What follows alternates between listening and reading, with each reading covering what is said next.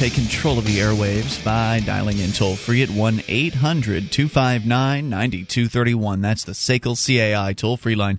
800 259 9231. You can join us on our website at freetalklive.com. We give you the features on the site completely free. So enjoy those on us. Again, that's freetalklive.com. Joining you this evening, it's Ian. And Wayne. And Mark, uh, still out probably for the rest of the week, maybe back uh, in time for the Saturday program. So, uh, Wayne, always good to have you in here. And of course, we'll talk to you about whatever's on your mind. You dial in 1 800 259 9231. Last night, I mentioned a story about Cuba and what has been going on there after Castro, uh, excuse me, not uh, Fidel Castro, has been stepped down. I guess he's still alive, allegedly, um, but he's getting too old, too frail, and he has uh, announced that Raul, his brother, will be taking his place, and I think he has taken his place for what the last couple of years, maybe now.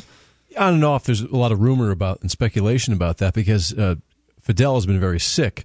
But you know what interested me about Fidel is in recent years is he said one thing that even our administration in the U.S. here, I shouldn't say our administration, the administration in the U.S. here at the federal level, kind of denounced, and that was that he, he uh, Fidel Castro kind of renounced socialism. He he kind of questioned whether or not it really worked or not for Cuba. Really? Because oh, didn't they come out with like a a retraction after that? Didn't I remember that news coming out, and then I remember something coming out like the next day where oh no no no that wasn't what he said. well, that that's what the, that's what uh, the establishment media uh, in the U.S. said. They tried to kind of smooth over what he had said, hmm. But but the when I read the quote from him, it clearly to me said kind of indicated that he was questioning socialism. Very interesting. Yeah, because I, I, agree with you. I mean, I remember reading that, and it was a, it was kind of a shocker. And what we've seen happening in Cuba over the last uh, couple of years since Raul has been uh, in charge. I it feels like it's been a couple of years, maybe it's only been a year or so. But since Raul has been in charge, there have been a few changes. There have been some, and I used this term last night, and I, you know, I use it very loosely here: market-based reforms for Cuba. Mm-hmm. I mean, saying that about Cuba means they're going in the right direction, kind of like China. They're still a communist country, uh, but they're doing some things right and it's it's having an effect for people. Unfortunately, they're having a tough time uh, because I wasn't there for this, Wayne, but it's my understanding that once the Soviet Union fell and communism died over there, uh, a lot of people didn't know how to handle things. Like they'd never walked into a McDonald's before and ordered a hamburger. They they didn't know what that was like. They, and the Soviet Union was supporting Cuba economically mm-hmm. for some time. They were sending grain, they were sending money, and when the Soviet Union collapsed, of course, Cuba was on the, on its own, except for any other aid they might get from other communist countries in Latin America or, or elsewhere. So here's what's going on in Cuba. They're, according to Reuters, they're programmed to slash 500,000 state jobs nationwide. We talked about this when it was announced initially a few months back. Has barely gotten off the ground in the provinces as officials scramble to provide alternatives and deal with unease and anger over the layoffs. Because you're talking about a huge swath of the workforce there because the state is the employer. I mean, the state is is all in Cuba, uh, from what I understand, and that's what they're talking about doing is slashing these state jobs, five hundred thousand of them in this little island uh, country. The layoffs aimed at cutting expenditures by the debt ridden government and increasing productivity on the Caribbean's biggest island are a key part of economic reforms Castro says are critical to the survival of Cuban communism. Some 3,000 jobs have been cut in eastern Granma province since the program started in October, a similar number in adjacent Santiago de Cuba, and 1,000 jobs in central Camagüey, according to local officials. But that's just 10% of the 70,000 jobs they said were slated to go by March in the three provinces, and already the experience has proved wrenching for a society where a secure job had been guaranteed for decades under a centrally run socialist economy. A middle aged woman in Santiago de Cuba, asking her name not be used, said that we never know now if tomorrow we'll wake up with a job or not, and it was never like that before. The companion reform measure, lifting many curbs on operating small private businesses and working privately in skilled trades, was originally designed to absorb the workers who have yet to be let go. As of January 31st, 113,000 people nationwide had taken out licenses to work on their own, including 15,000 in the the above three mentioned provinces. But Marta Adan Hernandez, the director of labor and social security in Camagüey province, said there's room for many more people working on their own. But they don't likely know how. They've lived their whole lives being ex- told what to do. Right, expecting that uh, you know the state was going to take care of them, that the state was going to provide them with uh, with their vocation, I suppose, and now that's being pulled away from them, and that you know, it's like uh, the, the, caveman waking up in the 20th century, that kind of a fish out of water. It must be like that, right? I mean, I'm only trying to put myself in their shoes, and it's it's very difficult to do because we've lived here where, oh, well, it's certainly not a free market, but it's a lot more free as far as economically than, than Cuba is. Well, sure. At the same time, though, you know that there, in these types of countries, there's huge black markets which are entrepreneurial. That's true. So you're going to have people like that who may uh, set a good example, may get the ball rolling, so to speak, uh, with entrepreneurship. But in the end, I think that from what I've heard, the government is also making deals with foreigners to come in and start businesses, uh, kind of these sweetheart corporatist mm-hmm. type deals, because they're trying to, to prime the pump. They're trying to get things going and and you're right, it is difficult, but there's still a lot of cronyism because of the way the system ran for so long that you really have to get the cronyism out if you really want to uh, stimulate entrepreneurship. Yeah, who knows what kind of roadblocks these people are up against in order to become entrepreneurs? Sure, they, uh, I'm sure the government wants a piece of the action, so I think it's they're trying to move more towards China's model, which is more um, a combination of corporatism and communism.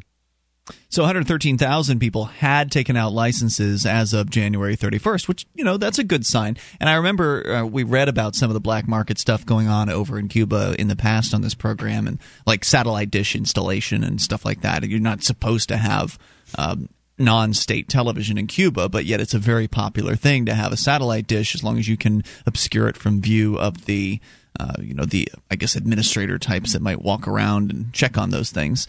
Um, but there's a very bustling business in satellite dish installation and kind of maintenance and selling receivers and things like that over there. And, and there's all kinds of things. Like a lot of people that are working these state jobs do have underground things that they do at the same time to kind of supplement their their income. So maybe that's what we're seeing here with the 113,000 people. Uh, maybe a lot of those guys were already being entrepreneurs, and so this isn't much that's new for them. If not full time, maybe just on the side to right. make enough to survive. You know, because a country like that, there's not a lot of resources, but people can put two sticks together and make something. So the bureaucrat told uh, Reuters that there's no limit and many services still need to be provided for the population. Castro's reforms envision a growing non state retail and farming sector and more efficient state run companies. Well, you can have the non-state uh, retail and farming sector. That's a good idea, but the idea that you're going to make your state-run companies more efficient, I don't know if that's going to really pan out. They are expected to be approved at a Communist Party Congress in April. The massive layoffs have reportedly come under fire during tens of thousands of meetings held across the island, as a lot of damn meetings.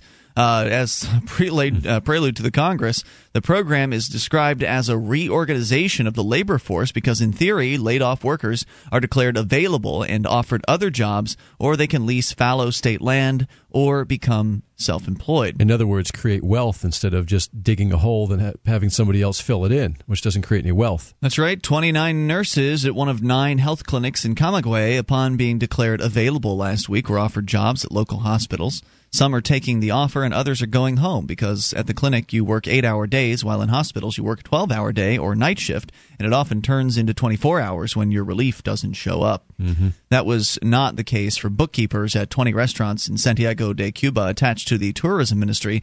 Their jobs were simply eliminated and all 20 let go with their four supervisors taking over the work.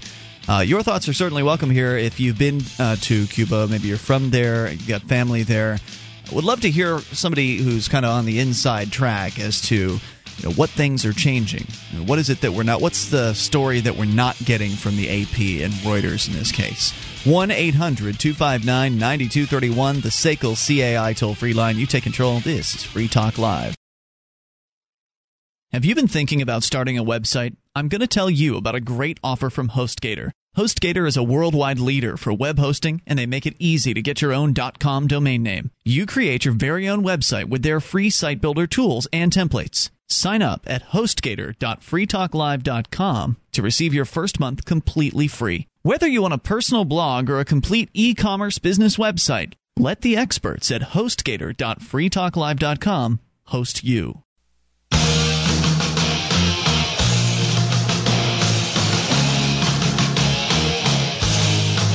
This is Free Talk Live. You can take control of the airwaves. Uh, bring up what you'd like. 800 259 9231. That number brought to you by SACL CAI. 1 800 259 9231. You can join us on our website. FreeTalkLive.com is where you want to go for the uh, various different features that we have that allow you to get interactive in various different ways, like uh, the the main page of the site. Actually, uh, all of the content that you see down that main column, created by listeners just like you. Uh, maybe you were one of the, the people that put something there. You find something online that you think's interesting, maybe a news article or a video or something else, blog post perhaps. You submit it to the site uh, via the show prep submission form, and then it'll pop up as one of the many, many stories on the, the site. And then uh, other listeners get to vote as to whether or not they like what you've suggested, and the most liked will make it to the front page and the top of the website, meaning we're more likely to see it and others are as well. Go to freetalklive.com to do that. And again, Free Talk Live is brought to you by SACL CAI. And if you've got a company that needs to try something new in the area of collections, you need to talk to SACL CAI. They do collections, early out billing, and they purchase charged off receivables. SACL's employees are trained in resolving issues for your customers and treating them with respect. They know that not only do you want to collect your money, but you'd like to keep your clients too. SACL CAI, you can see their banner right at the top of our banner column at freetalklive.com. We're talking about the situation in Cuba. They, uh, according to Reuters, are having a little bit of trouble uh, laying off the 500,000 state workers that they've been attempting to cut. Uh, according to Reuters, they there's confusion about how to implement the cut the cuts. So the government has grown so large that it they're not even sure how to cut it down to size. It, it they just they've never done this before. Normally, normally government just grows and grows and grows, and certainly that's what we've seen here in the U.S. And then, of course, when you actually do try to make a cut, the government workers tend to get very, very upset about that, as Sure. we're seeing. And they like- revolt. right? As we're seeing in Wisconsin, for instance. Mm-hmm. Um, and so you can imagine that some of the so similar things are, are likely happening in Cuba. So things aren't quite moving along as they expected. They figured they'd have half a million jobs slashed by, I think, early this month. That hasn't happened, so the March deadline has been wiped away. Uh, they still intend, I guess, on, on moving forward with this, but really only a, a percentage, a small percentage of them have actually been axed at this point. However, the good news is that the state is allowing people to be a little bit more entrepreneurial, to start their own businesses, uh, to to it, it said here that they can actually somehow rent state land to do farming on? Because it used to be that the state would tell everybody what to, to farm. Like if you were going to be a farmer the state uh, probably would decide that that would be what you would do and they would tell you what to what to farm and instead of based on market demand. correct. Or based on uh, you know somebody believing that they knew what the market wanted because that's usually what has to happen first is somebody has to be an entrepreneur and figure well I want to grow beets. And Because I have an unmet need for beets in my community or Right. my town or my county or whatever. So they're going to start allowing that, which I think is that's a pretty exciting potential for Cuba. Now, they're not putting aside the communist moniker. That's not going away. They're still claiming themselves and touting themselves as a communist country. Um, but it's a step in the right direction, and Sure. you know those things should be applauded. And even I even saw something a little while back about how the U.S. is lightening up its res- restrictions on. It's one of the one of the few things that have been done correctly by the uh, Obama administration is that he's making it easier for things like church groups and other not individuals necessarily, but certain certain folks from the U.S. making it easier for them to go over to Cuba as well. So any any lessening of restrictions on business dealings or travel with Cuba is also a good thing because then you can get more. Um, American folk there to influence Cubans with more, I don't know, entrepreneurial ideas. Absolutely. Think about all the, the Cubans who escaped Cuba, came to America, became entrepreneurial, uh, you know, got more in that mindset. If if they really perceive Cuba as, as a place that's changed, they may want to go back there and start a business there because there, there'll be more opportunity in Cuba than there would be where they live now. Sure, there's that. That's a good point, and uh, they can take whatever money they earned here in the U.S., take that down to Cuba, maybe, and, and sure. have a lot and of money with which capital. to start a business. Yeah, and, and their money would go pretty far. and they would be helping their family and their, you know, their relatives. But if they do it half-heartedly, if, if the government of Cuba does this half-heartedly, uh, people that have left there are going to say nothing has changed. They're just trying to get our money. Right. You know, if you're going to do it, you got to do it. You got to commit to it, and that means you have to say we're not communists anymore. Uh, that communism didn't work for us. Look, we're all poor. We're all driving cars from the 50s still. And which they. If they're are driving. if they're driving at all, yeah. There's the only cars over there, from what people tell me that have gone there, is just these old cars from the 50s wow, because they can't import newer cars in there. it's so bizarre. It, it- it's a bizarre thing. like going back in time. Havana was once a beautiful, wonderful place to, and a lot of people used to visit there Hmm. before uh, Castro took over. I've seen pictures. It is not very pretty. No, no, it's all run down because there's been no investment. There's because capitalism was gone and, and it was uh, centrally contr- controlled for so long, and you had a handful of people kind of skimming all the wealth off the top, and then of course uh, the economy became more and more unproductive because of communism. So the only way to do it is you really have to just say we're not communists. We're we're we're a free market uh, country, and and and convince people that you're truly serious about it. And then I think you'd get people, you get foreign investment in there, and that's what you need. But you've got to feel for these folks. I mean, on one hand, it's a, it's an incredible opportunity. Likely that, I mean, presuming that all the things we've read about this are accurate, that there are these new opportunities for people to create their own wealth and to go into business for themselves and not have to uh, work for the state. On one hand, that's a great opportunity. On the other hand, it's a shock to the system for a lot of folks who've been used to having their uh, job given to them by the state and used to being told when to show up to work and what to do and and just kind of plug into that little cog in the system role now these people are being set loose and it's a difficult it's got to be a very difficult task for Yeah. them to try to find a new place in society to find a place in society where they choose as opposed to having the state for choose them. for them Yeah. especially i mean it'd be one thing for young people that'll probably be easier for them you know people that are just getting old enough to work that's going to be different for them but somebody that's worked as it mentions here uh, the bookkeepers at 20 restaurants in santiago de cuba were eliminated their supervisors taking over their work 40 year old Maria Eugenia said they declared me available January 4th and sent me home with a month's salary and then 70% for another month. Hey, it could have been worse. Yeah. Uh, they haven't offered me anything, and they haven't even called me or any of the others. I mean, it almost sounds like she's sitting around waiting for a phone call from somebody to, to say, okay, you can come back to work now. No, it's not. It doesn't sound like it's going to work that way for you. Well, this country had a lot of its entrepreneurship stoked up by uh, immigrants who came in. Think about all the great inventors and business people who came from foreign countries and escaped, came here, and they, they stoked up the, the fires of entrepreneurship. Right. And and even even people from Mexico in this country in recent years. So That's true. Immigrants are likely, uh, just I think statistically, higher likelihood of being an entrepreneur, of, of being somebody who will start a business than the average American who's born here. Yeah, but even in a free market economy, there's still a percentage of people that just aren't really self starters that really would prefer to just have a job. That's and- true. and- so even in this country, you have people like that. Then you have other people who are hardcore entrepreneurs. So it's just a matter of getting enough uh, seed mentality in there, you know, money and and, mm-hmm. and, and just an attitude and, and set an example because these people just don't know where to start. I could imagine how lost they must feel. Well, right. I mean, you're 40 years old. You've spent your life likely in this job as a bookkeeper at a restaurant. What else? Do you, you don't know what to do. This is your world. This is what you know. And now you can't get your job back. And the state's running the, all the restaurants. So how do you deal with that? It's got to be very difficult. Now, for, hopefully, some of the entrepreneurs who are creating new opportunities will step up and start offering things for bookkeepers and things like that. More coming up. This is Free Talk Live.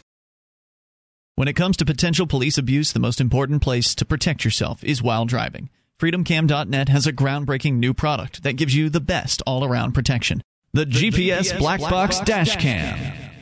This easy to use unit has video cameras recording all around and inside your vehicle. It also has a built in microphone and GPS navigation, which records your driving route and speed. For traffic stops, accidents, and all other driving incidents, protect yourself with the ultimate witness at freedomcam.net.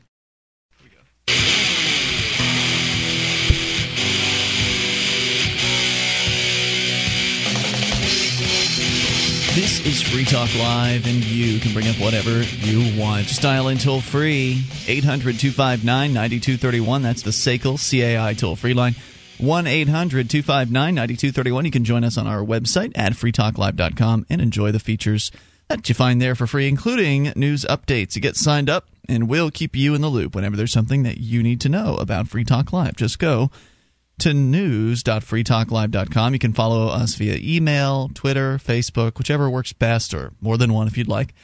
It's all free. News.freetalklive.com. Get you signed up. And learnliberty.org is a new site featuring libertarian talks and lectures on a variety of topics. Great way to explore new avenues within the libertarian perspective. You can brush up on political, economic, and philosophical terms like public choice and confirmation bias, and more videos are being added daily, like Nigel Ashford discussing the 10 fundamental principles of classical liberal thought in under 10 minutes. It's the lectures you wish they taught you in school, and you can go and get them over at liber excuse me learnliberty.org that's learnliberty.org uh, Wayne is with me here tonight. We are talking about Cuba. And of course, we'll take your phone calls about anything you want. They are Im- implementing some big changes, or at least they're trying to implement some big changes.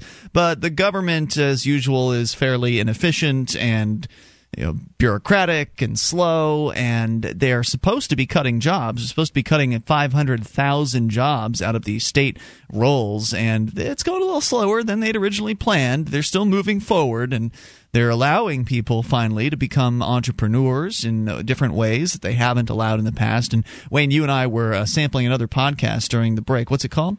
It's called the Expat Files by Johnny Mueller, John John Mueller, Mueller. mm-hmm. and he talks about different countries. He's lived in like 21 different Latin American countries, and there was one wow. podcast on Cuba that uh, was interesting. I wanted to play a little clip, uh, clip, for you. Yeah, well, what we heard was that uh, approximately a third of the population of Cuba works for the government. Right, presently. And trying that, to reduce that down. Right, and one of those uh, reforms, or one of the reforms that they're implementing here, are allowing people to become more entrepreneurial in some ways, but they're limiting the amount of employees one can have to four. Yes, and I guess the reasoning behind that is to uh, make it so they don't have to raise as much capital as if they had more employees. But that could that could have unintended consequences too, because you could have foreign investors who might want to start a bigger company with more employees that right. would have to probably they probably make a deal with the government. I'm sure. Yeah, well, I don't know uh, that maybe that's what they're trying to prevent. Maybe they're trying to prevent people from coming in from the outside and doing things. Well, that's possible, but I think uh, the law is more geared towards Cuban citizens who don't have a lot of capital to begin with. So we're talking about how this is a shock. I mean, this is a real shock to the system for a lot of people that 500,000 jobs are being cut from the state workers. Uh, they're being turned loose, essentially. And these are people that, in many ways, that don't know what else they can do. They've done one thing for their whole lives, and now, surprise, you don't do that anymore. So you get a month uh, severance pay or a month and a half severance pay and find yourself some new work. Well, they don't know what they could possibly do. They've never been entrepreneurs. Uh, some of them who have, you know, kind of been behind the scenes, been doing black market activities, they likely don't have a problem transitioning into more. Oh, they're welcoming work. it. Those oh, people absolutely. were welcoming it, but again, they don't have a lot of capital. Right. And, and, I think they're also trying to encourage tourism more, which would also bring money in and entrepreneurship as well, which is not a bad idea to get things started. But again, I think the problem is they need to commit more to capitalism but but authentic capitalism, not corporatism. Yeah, I, I don't like using that term uh, because it sounds you know capitalism has this kind of connotation of being cutthroat uh, that that it has this connotation of uh, you know, the uh, the the robber barons, and that's not what you mean. Right. I, I mean a free market type system where you have even competition between everyone, and you treat everyone equally uh, through the law but it, it, won't be easy because they're they're in their mind the government is is so used to centrally planning they just want to centrally plan capitalism which mm-hmm. is not capitalism Granma's uh, provincial vice president for economic affairs, Raul Lopez Rodriguez, insisted the reorganization would continue, but admitted only 10% of those laid off could be absorbed by a shrinking state sector. The remainder will have little choice but to return to the land or strike out on their own. He said that uh, you're going to see a reorganization of the labor force to improve efficiency, and those who remain must be paid much more. He said the estimate that uh, he estimated that average monthly wages now approximately twenty dollars U.S. would need to double to motivate workers. So I don't know we'll see what happens. We'll certainly uh, keep you informed as we learn more about what's happening over in Cuba. I think it's I think it's very interesting personally, and would love to hear from someone uh, perhaps who may know more than we do, uh, more than the news agencies might. People with family over there, people who are much more familiar with the situation as to what's really going on, uh, kind of behind the scenes. But regardless, uh, it's it's an exciting time, I think, for for folks over there, especially people that are looking to improve things. So yeah. Your well, thoughts are welcome. Well, you know, a lot of people, whether they live in that country and they want to start a business, or if they're outside of that country, they want to come in and start a business. What you always look for is the political risk. How likely is it going to be that I'm just going to build this thing up and the government's going to steal it from me? Right. And, and that's what they have to uh, work to uh, dispel. If they can't do that, it's going to be very difficult for them to get it off the ground. At least getting people in from the outside to invest, you mean? Well, even people within the country who, mm-hmm. who might think, well, I don't believe this guy. He just wants us to do all this so they could, this, the government can take over our business and tax us to death once we've built this thing up. A reasonable suspicion. Yeah. So 1 800 259 9231 is the SACL CAI toll free line. Let's talk to Sonny in South Dakota on the amp lines. Hello, Sonny. Hello. Hey, Sonny, what's on your mind tonight? I heard uh, last night's podcast, and Meg asked a question about the Zeitgeist movement. Basically, uh, what about the people who don't want to be part of it? And like the last time I called in, I wanted to emphasize the fact that the, uh, Venus Project ideas revolve entirely around the non-coercion principle. So, say if you wanted to be Amish or wanted to live out and do your own thing, if you're a primitivist, whatever, do whatever you want. Nobody's going to force you. There'd be no government. So, to bring our listeners up to speed, you're talking about a series of films uh, called Zeitgeist. There are three of them, and they are available free for viewing online. The most recent one uh, kind of portrays a vision of what the filmmaker would like to see uh, as far as society of the future, which, uh, from my understanding, I had seen, I have seen the film, uh, is essentially this kind of uh, I don't know. Communistic is probably the wrong term to uh, to use, but uh, he Stefan Molyneux calls it uh, Marxism with robots. Basically, having uh, a centralized computer decide what resources go where, uh, based on who knows what, uh, and then having cities uh, that are concentric circles designed with robots uh, making all the products and doing all the maintenance and the work and, and things like that. It's it's quite a grand vision. Uh, it seems to be completely utopian in that it would require a tremendous amount of participation from people around the world, and I think that's one of the many many places it breaks down. Um, and you're saying, of course, he doesn't address in the film how it will be that people will become involved in this. Uh, you are saying, Sonny, it is your claim that it is a completely voluntary movement, a, a movement without using coercion, which tells me that it's never going to, you know, I mean, it's you're never going to get everybody on board with this. And the part of the vision is to have eh, the the whole world working together for this project, isn't it? Sort of. Um, in regards to the film, the films are are a way to attract people to look into it. Um, the Zeitgeist movement's only been around for uh, not even three years, I, if I remember correctly, and the Venus Project are the ideas um, that it's based upon. Mm-hmm. and that's been around so since what the early seventies. Um, it's it's based on the lifelong work of a person named Jacques, Jacques Fresco. Mm-hmm. He's in Venus, Florida, and he's been uh, analyzing the problems of the world and trying to promote ideas on how to how to make the world a better place, to put it basically. And the Zeitgeist movement just kind of popped up because the first film had nothing to do with Venus Project at all. And then after making the film, uh, people wanted to know an idea of what could be done, mm-hmm. you know, about about all these problems. So uh, that's when the Venus Project was introduced at that right. point. I'll tell you what, if you want to hang on, Sonny, we can bring you back here in a moment at 800 259 9231. That's the SACL CAI toll free line. There are also all kinds of other problems uh, with the film. He's got a lot of good ideas, too, but uh, some serious flaws. Uh, 800 259 9231. You can take control of the airwaves. One of them is that he believes that all products should be made to last forever, uh, which is really, I think, problematic. More coming up. You can take control. This is Free Talk Live. Do you have a product or service that you can sell to a national audience? Free Talk Live is a nationally syndicated talk show on more than 90 talk radio stations from Maine to Hawaii. We've been named Talkers Magazine's Heavy 100 list. That's the 100 most important radio talk shows in the nation, thrice. And five times the best political podcast from podcastawards.com. You can have access to our 90 plus stations and our large and loyal podcast audience for as little as $500 a month. Contact me, Mark, at freetalklive.com.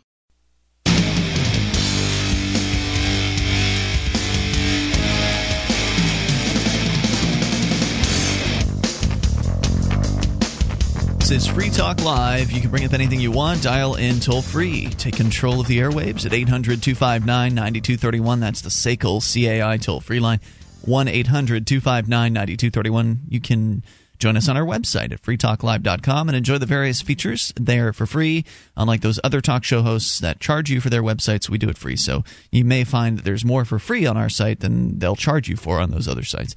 Go to freetalklive.com, get interactive, and if you like the show and want to help support Free Talk Live, shop with us at Amazon via our special link. Go to shop.freetalklive.com and you'll find different Amazon links there for the US, the UK, Germany, and Canada as well. So click on the appropriate one for you and get your shopping done and feel good because you're supporting Free Talk Live at the same time as getting the stuff that you're looking for. So uh, and getting a great deal as well. So start your shopping at shop.freetalklive.com as we go back to the phones and to Sonny in South Dakota on the amp lines. Uh, so, Sonny, you're calling to explain the Zeitgeist uh, project, maybe correct some uh, things that may have been said last night, as uh, it was a topic of discussion on the show at that time. It's a, a movement of people that are attempting to implement a vision that they have for the future. I think there's some fundamental flaws uh, within that particular vision, but I wanted to make sure you had a chance to get your thoughts out.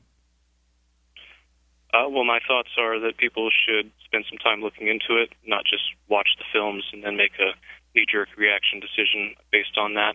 You don't have to agree with with everything that is proposed by the Venus Project. How much um, time should someone invest in this? I mean, the movie is uh, two and a half hours long. You're saying that's not enough; that it's not fleshed out well enough there. The idea of the movie is well, every movie is unique in its own way, but it's to try to get people to to look into and have an interest in it, mm-hmm. not to teach you everything that you, that you would need to know. It's like if somebody listened to one episode of Free Talk Live and expect them to understand everything about the market, sure, sure, or uh, or liberty. That makes sense, but Free Talk Live isn't. Uh, you know, we're we're not defining that every night here on this program. We're not making this kind of opus where uh, you can point to point people to to kind of come to an understanding. It's a open phones panel discussion where anything goes. So it wouldn't. It's not quite an exact comparison, but I understand where you're coming from. That said, uh, I did watch the film and I saw that there were some real serious problems with the guy's viewpoint on things like you know he wants to make it so all products are manufactured with the you know the highest possible quality so that they'll last forever because he believes the world is being filled up by a bunch of consumerist junk and that uh, we've got landfills everywhere and that that's going to take over the earth or whatever. That's certainly the message that is is portrayed in the film. And there's I don't have my notes in front of me at the moment but I had a whole bunch of objections uh, that I came up with that basically made me not very interested in learning more about this particular project because I, am not interested in having a computer decide what products are manufactured where and what where the uh, the materials come from and to where they should be distributed. Uh, that I don't like that idea. I don't like the idea of centralization. But if, like you say, if people want to do it on a voluntary basis, that's fine. And I'm glad to know that that's what you believe the project is about. Uh, but you're that the only what the project is about. It's the idea that people can get together and uh, and work as a team and and create the highest prosperity and the greatest amount of peace and the freest possible society.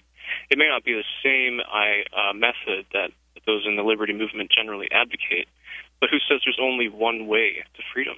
Oh, I wouldn't say there's only one way, and that's one of my problems with the Zeitgeist project is that it is the way he sees for the entire world. I mean, it's not it's not like a free state project where people are focusing on one small area that they want to set free and then allow whatever uh, flowers to bloom there that that may. I mean, including some sort of vision like what he's talking about, maybe on a smaller scale. That can happen in a free marketplace, but uh, he's you know what I saw in that film was a vision for the entire world to be involved and have this you know basically central computer decide things for people. Uh, that you know seems to be. I mean, I understand that he's got a grand vision, but I think that's an impossible to achieve vision. It's it's so utopian. Uh, people are so disparate and different, and they have different values and beliefs all around the world. Uh, you, you, know, you're getting resistance from people right here on this program. You're going to get a lot more from uh, from a lot of other folks. So the idea that the whole world will ever be in on this plan together is, I think, pretty absurd. Well, in fact, I expect more resistance from from this crowd than probably any other because there is a very firm identity placed within the market system as the way to uh, to achieve. Well, the market is no system; it's not a system. That's the difference. The, uh, the what he's proposing oh, is a very defined system, system where a computer controls all decisions about allocation of resources. And who programs the computer? That was my question, and uh, Sonny never had a good answer for it. Right because because if it's centrally controlled by a computer, the computer is not going to be objective. The computer is going to have algorithms in it to to favor some groups over others. That's what that's what central planning does. Uh, even if it isn't at first, central, even if it isn't at first, it eventually will lead to that. Right. The, well, the idea of the central database is to know what there is rather than to decide who gets what or what goes where. It's a way to to calculate more effectively um, what's possible and then people can make decisions as to what they want. And if it's possible, then they they'd probably be able. To. But there's no it. money, right? Not every single little detail can be uh, can be put forth at this point. The there's a there's a big detail that, that we haven't even ad- ad- touched on yet. You're talking about how you believe the computer will only be having information about what is where. That's not what I saw in that film. I saw the computer making decisions based on some arbitrary input as to where things should go. Because remember, there's no money in the zeitgeist world. He spends a lot of time attacking, correctly attacking the central bank system. No doubt there are problems with with that system. Uh, the Federal reserve system that needs to go away. But his solution is to have no money whatsoever. And so, therefore, if what you're saying is true and that the computer only tracks where things are, then who decides and how uh, where things are coming from and where to where they go? A lot of these details are outlined in a it's called the uh, orientation presentation, mm-hmm. and also on the VenusProject.com. A lot of that is detailed. Obviously, there's not enough time on the radio show for me to go into every single detail. Not that I'm the one who knows everything about it, but sure. I, have certainly paid a lot of attention for a long time. I, I started my interest in this because I have I share that ideal of liberty and freedom, um, and I, I came from the Ron Paul movement. I came through the the Free State Project ideas in your show. And it doesn't matter how we get there. I just want to see the world peaceful, prosperous, and free. And I'm not against the free market. I just don't think it is as optimal as the ideas that are presented in the Venus Project. Okay, so so you're saying that also does not say that the market system is evil. It says that it's outdated, and the same thing for money. It's it's not a bad thing. It's been very useful for a very long time, but we're at a point right now where technically, if you think about it, we have technically the possibility that we could uh, create the type of world that they describe. But in order to have that, the first thing that's needed is a value system change. It's the way we think about the world and our relationship with one another. Well, that's one of the nice things about money is it allows us to place values on things by virtue of what is being sold and what is being paid for. Right, when we have real money, but when you ha- when you have fiat money, what happens is is people start to worship the money rather than what's important in life because it becomes a big casino and that's what we've had here. And I don't I don't really believe we've had a market system. What we've had is we've had uh, all these different interests that have tried to muscle their way in between us to steal most of the money. And and really, what's happened, I think, in my view, is that uh, whenever uh, throughout history, when societies get too complex, they eventually collapse. They become unsustainable. And so, when you say that things are outdated, then yes, they are outdated in the sense that our society has become too complex. And by simplifying again, that's when we get back to uh, becoming successful, peaceful, and prosperous again. And of course, the filmmaker is under the mistaken impression that this is a free market, and he actually spends time in the film attacking the idea of the free market as though that is what we have today. So there are some really, You're really right false premises. I've, I've pointed that out to, to Peter Joseph that it's not just the free market; it's the market system. It just happens to be that the the paradigm of thought that he's come from is like like you see in a lot of mainstream people call it the free market, but Yeah. but it's true. This is not a real free market. So We his initial realize that. premise is actually wrong. Right. because So he's- because he's coming from flawed premises, I it's think that some of his conclusions are really whacked out as a result like of that. Michael Moore. Yep. Yep. No, it's to say that the market system. See, it's not that the market system couldn't possibly work, but how long could it work for? In a monetary system, how long will it take when your free market exists before some group of people gain control through money? It doesn't have to be just government, but just the use of money. In fact, the use of money can be what can create something that is similar enough to a government to suppress people. Hmm. I don't know if I agree with that. It would seem that the uh, active uh, part about government that makes it different from a bank is the violence. And I thank you for the call tonight. Appreciate hearing from you at 800 259 9231 in that the, the government can force its currency on people through the threat of violence. If you're just running a bank or creating alternative cur- or your own currency, you've got to have the best damn currency in the marketplace because you're competing with other currencies. So there'd be no way for you to get a, a monopoly. And, and what's stopping the people, the, these same bad people, from getting control of the computers? There's more coming up here. Hour two's next. You take control. Free talk. It's the shirt you wear most. An essential in any professional man's wardrobe. It's the white dress shirt. And for over half a century, the Paul Frederick White Pinpoint Oxford dress shirt has set the standard for quality, comfort, and style.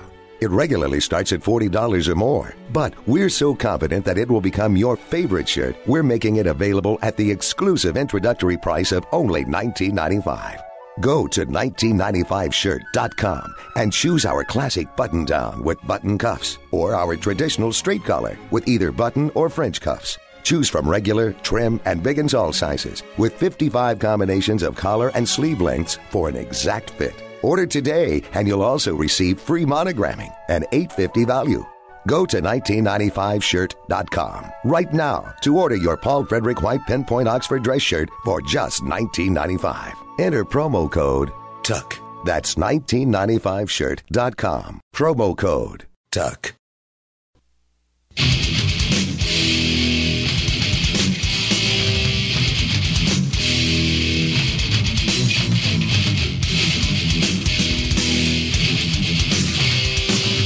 This is Free Talk Live. We are launching into the second hour of the program. You can dial in toll free and take control of the airwaves at 1 800 259 9231. That number is brought to you by SACL CAI 800 259 9231. You can join us on our website at freetalklive.com and enjoy the features for free. If you enjoy this program, you'll find that there's a lot of stuff there over at freetalklive.com that you can get interactive with. So go on over and do that whenever you get a chance. freetalklive.com. Our number again, 1 800 259 9231. News uh, about Guantanamo Bay here in a moment. But first, Chanel is on the line in California with Ian Wayne. Hello, Chanel. How are you? Hello, you're on the air. Go ahead with your thoughts. Okay, um, I've been um, listening to uh, your radio station, and I also been listening to Alex Jones' radio station. And uh, are you familiar with Alex Jones? I am familiar with him. We've had him on our show once, and he's had us on his show once. He uh, is an interesting character. Okay, well, I call. I'm I'm here in San Diego right now, and I also go by the name of Ladon. And I call the church that I go to, and it's the Rock Church. And I wanted to speak to a pastor about what is going on, so I can get out to everyone what's going on. And it was like they didn't want to help me. Like they didn't want to. Like I wanted to tell. I wanted to let everyone know about the concentration camps, uh, the spies for the what the government is doing, the lithium that they're putting in the water and everything like that. And they're just like, yeah, I don't know if I would want you to uh, just talk about that stuff at my organization either, because it sounds pretty crazy. Well, how long have you been studying these things? Well, I've been listening to the Alex Jones show for a while. But if these are real issues, in which they are, I think it's important that everyone should, that people at the church should know what's going on so they can prepare for things. Well, you're presuming that they're real because you heard them on the Alex Jones show. Yeah, and I've uh, looked up bills and stuff. You've looked up bills and stuff. Yeah, well, some of the things. I mean, Alex, uh, pr- he documents what he's saying really, really well. Uh, the problem is that there's so many things, uh, nefarious things going on, and some some are theories and some are true.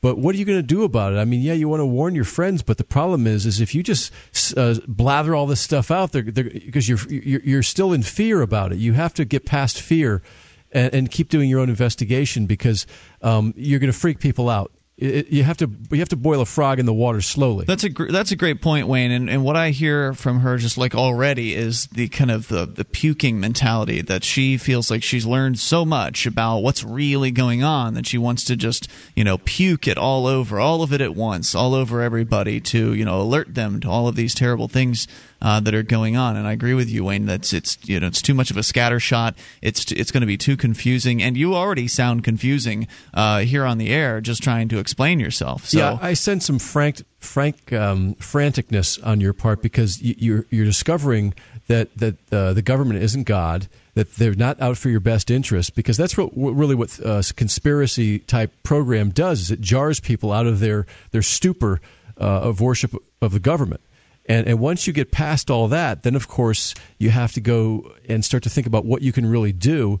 And, and uh, you seem to be doing that in, in talking to people about it, but you have to be careful uh, what you talk about initially with people. You know, if you're going to get to that those things and you really think they're true, and you have real evidence that you think is real that you want to show people, you can't just uh, throw a bunch of stuff on their desk. You know, you got to maybe direct them to one little thing at a time and and and and uh, go take it gradually with them because there's a lot of stuff that, if it's true, it's pretty scary. It is. So, what would the one thing be like of all of the things that you believe are happening? And again, I don't necessarily agree with what you're saying, but uh, what uh, what would the the mate like if you could only focus on one thing? What would it be? Well, the dollar devaluing. That's a pretty good one. Yeah. Yeah, that's that's a good one because and, it's uh, grocery stores, uh, the food in the grocery stores that it's going to be going up, and people losing their jobs, and how everything's going to be crashing. Yeah, the dollar devaluation is a good one because uh, first of all, first of all, I agree with it. Uh, but secondly, but there's a lot of concrete evidence. Right, too. it's real. You don't. You're not speculating. I mean, you mentioned earlier the uh, you know the idea of their concentration camps, and I'm not saying that there aren't. You know, I'm not sure. I mean, that maybe there are, maybe there aren't. But that's one of those things that, like at a lot of the things in the conspiracy world, where it's just something that someone's put out there with a very small amount of uh, you know real life evidence with to which they can point. Whereas the dollar is well, there's no doubt that it's a fiat currency, meaning that it's it's printed out of thin air essentially by the government, and it's forced on people through legal tender laws that force people to accept the dollar for all debts, public and private. Uh, and we can you know go back in the history with the Federal Reserve and see why it was founded and who founded it and why they did what they did. It's also the system by which a lot of the other corruption is built on and run with. Yeah, so I think I think that one's a pretty good one. I think a lot of the other uh, conspiracy stuff out there, because there's, there's not really. Yes, the dollar was a conspiracy, but there's evidence for it, mm-hmm. solid evidence for it. Whereas a lot of the rest of this stuff is built on speculation and it is uh, really some of it's secondhand knowledge, right? Know. It's hearsay. It's really mm. a dangerous road. I think most of the conspiracy theories out there, and this kind of this goes back to a point I've made several times about the conspiracy movement is it's this dangerous movement because there's uh, this rabbit hole of just continually more crazy ideas that are presented. And maybe they're not all presented on the alex jones show but you know you may hear somebody that he has on as a guest and then go investigate what that person says on their website and that'll link you to even more lunacy. And uh, before you know it you are believing that it were you know that it was space aliens that zapped a death ray at the pentagon on 9-11 and you know that there are lizard people uh, walking around. Uh, do you believe in the lizard people I've never heard of the lizard. Okay, people. good. You haven't gone that far down the uh, the rabbit hole yet, and so this is what I'm telling you. You are saying that I'm a little crazy. No, no, I'm not saying crazy. that. I'm not saying you're a little crazy. I'm saying that's how you're going to come off. You may, you know, fully believe that you've been presented with persuasive evidence in in these uh, in these arenas, but what I'm telling you is that if you get up in front of a group of people and you start going down this road with them, uh, you're going to be seen as crazy. Whether uh, whether you're right or wrong is another is another question. And when you're presenting new ideas to people, you've got to be careful about how you go about doing that. Um, so uh, yeah, the dollar that's a good one. A lot of the rest of them that are built on speculation about what could happen, that's kind of one of the questionable things. That's why I like to focus on reality and what is actually going on, things that are undeniable, things that uh, are very real. You know, you can look at the TSA, the things that they're doing. Well, we know what they're doing. We we know that that, that, that it, it's yeah, that it's inconveniencing people and that people are frustrated by that. You want to play off things that people can observe in their own lives, ideally, or point to things that uh, that you can show folks crystal clear, without a doubt, that terrible things are happening, that the government is is a part of it, and that the government is fostering and protecting the people that are doing horrible things to other human beings. We don't have to go into the realm of speculation Yeah. to show that the government is, you know, essentially doing evil. Because when you go too, too far down the rabbit hole, what happens is there there is some information that's real, but there's also a lot of counterintelligence that happens to steer you in the in the direction so that you'll be labeled as crazy. You see, so you don't know sometimes whether it's it's counterintelligence or, or fake information that's getting in there to to take you off tr- off track, or if it's real or not. Now, I've had a lot of people I've known over the years in the military industrial complex, so I've gotten information from them uh, various things over a few beers. Sometimes it would just come out. People sometimes feel comfortable talking with me, but I never I never believed it until I had other confirmation independently. Uh, so uh, some of the things they say I think are probably true, but again, you don't know. So it's it's really You don't go around spreading. yeah, what you don't go around as though they're spreading what. I've heard until I really I'm pretty sure. And so uh, you know they do have stories I've seen on the internet. It'll have the 25 conspiracy theories that turned out to be true. Well, a lot of them are true. It's true, but a lot of them aren't also. So just be careful. Any- Okay. anything else on your mind tonight, Chanel? Well, basically, what you guys are telling me is just I'm gonna be telling people stuff, just give them a little bit of information at a at a time because I guess Or if you have a good book that you like, you know, that can help too. Like, for example, the, the book by G. Edward Griffin, the, the Creature from Jekyll Island. That's a really good book About the primer about the Federal Reserve because that's really the, the, the, one of the key. That's one of the hub. That's a hub in the wheel of corruption in, the, in this country in Plus, this world. plus another problem with the conspiracy movement. Uh, and Chanel, thanks for the call, and stay tuned because we're going to talk a little bit more about this here in a moment. Uh, at 800 259 9231. Another problem is it's not really based on any principle. It's just, well, here's the truth about this, and here's the truth about that, or what they believe the truth is. It's not, there's nothing you can really drill down to and base any future uh, beliefs off of. We'll talk except about except that too in much power leads to This Your Family Today tip is brought to you by Nestle Toll House Morsels, helping you create special moments and memories your family will cherish forever. Visit us at tollhouse.com. You may bake for birthdays and holidays, but why stop there? Sweeten up the rest of the year by designating monthly dessert days. Treat your family to one of their favorites or surprise them with something new. Either way, you'll create a tradition everyone will love. For more tips like these, visit us at parenthood.com slash your family today.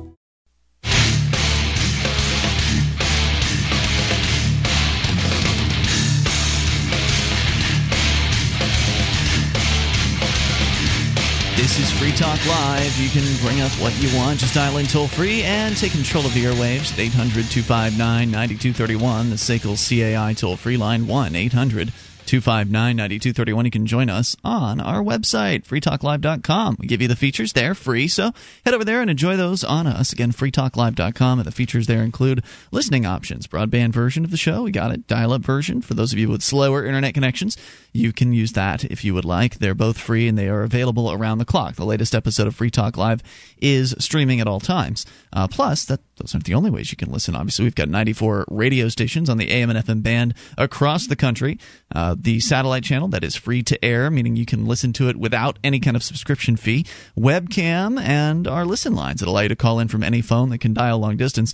Go to listen.freetalklive.com to get tuned in and get tuned in for free. That's listen.freetalklive.com. Ruger has some exciting new offerings for this model year. One of them is the LC9. It's a new, slightly larger cousin to the very popular LCP. It's compact, has numerous safety features, three dot sight system, and Ruger always has and always will mean rugged. The Ruger LC9, the next handgun you must own, made in America and made for you at Ruger.com. That's Ruger.com. and made in New Hampshire too. That's what I heard. That's pretty Yeah. cool.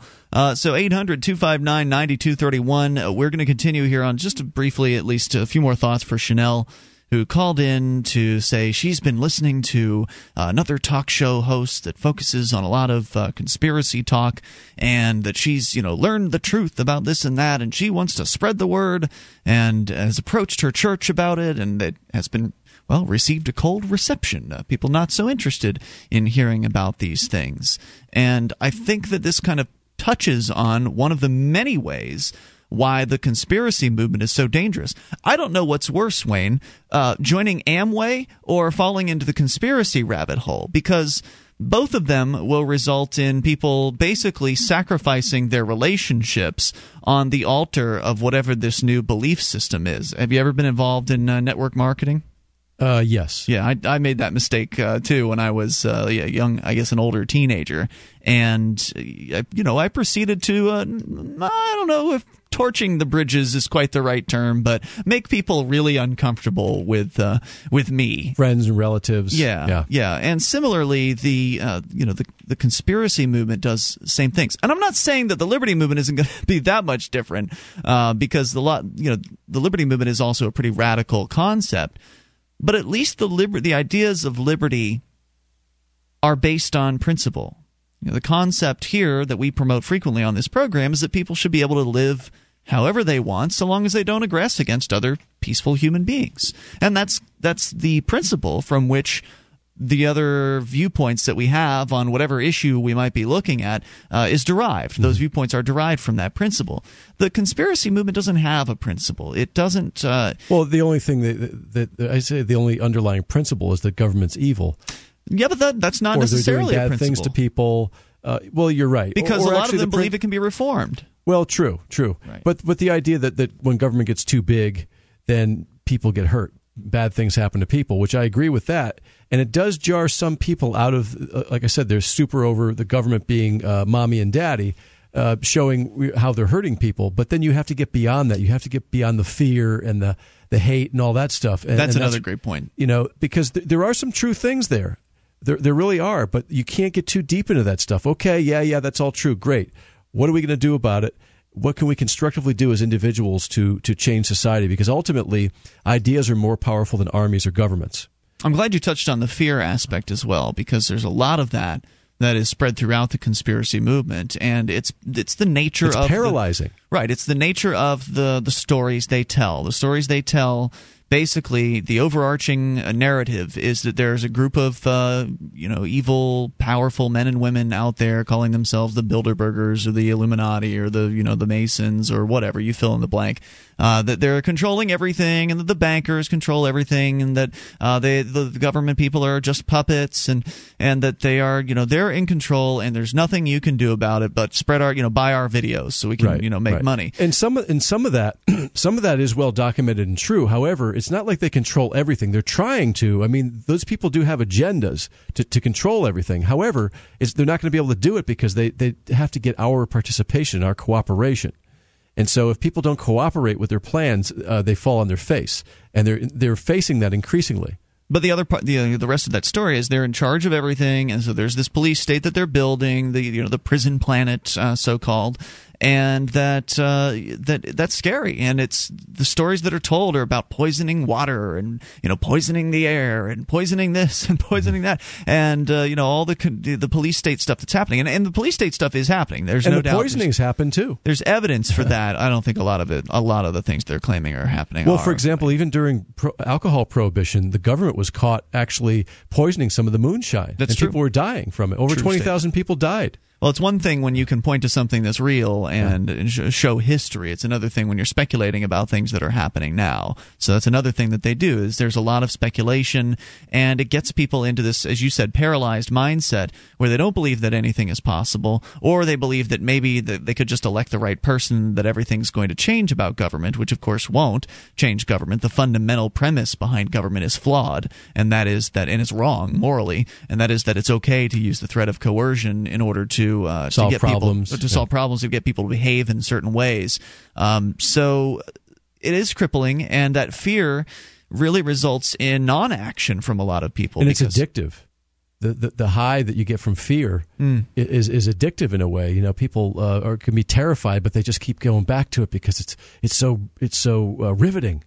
Right, the truth, whatever they believe the yeah. truth is, they want to know more, and it's just a, a, spiraling, dangerous world where you'll you will alienate friends and family members, and especially you will, if you become a fire hose about it. Right, if you're puking it all over. And that's true about the liberty movement, too. Uh, people have been alienated from their friends and their family members, but at least that's based on a concept. It's based on the principle. So if you're explaining to folks the ideas of liberty and what non aggression is, and they, just, they don't agree, and they want to use aggression and they think it's okay to put you in a jail cell for having a plant in your pocket, fine. That's okay. Maybe you don't want to be associating with that person anyway. Maybe you should get around to people that agree with you on these fundamental principles. And that's why the Free State Project exists to bring people who are of a like mindset together to the same place to uh, to achieve liberty in our lifetime. Let's go to the phones, get your thoughts. You can bring up anything you want too. It's Mike listening to Indianapolis's WXNT. Hello, Mike.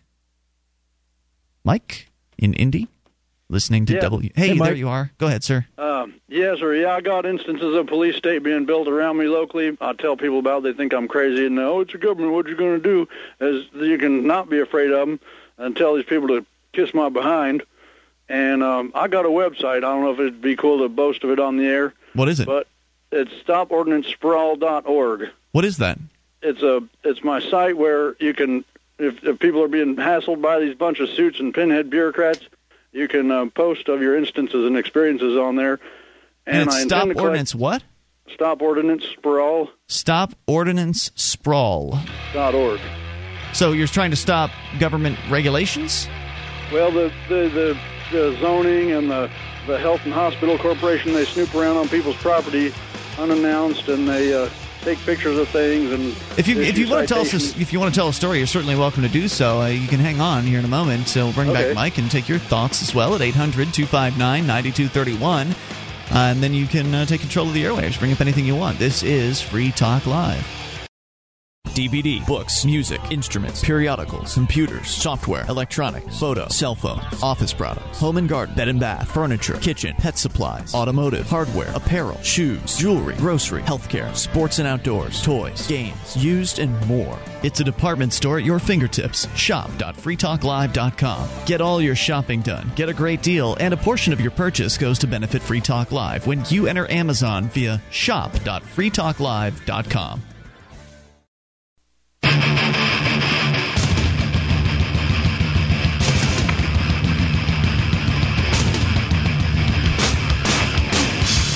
Free Talk Live. You can bring up anything you want. Just dial in toll free at 800 259 9231. That's the SACL CAI toll free line.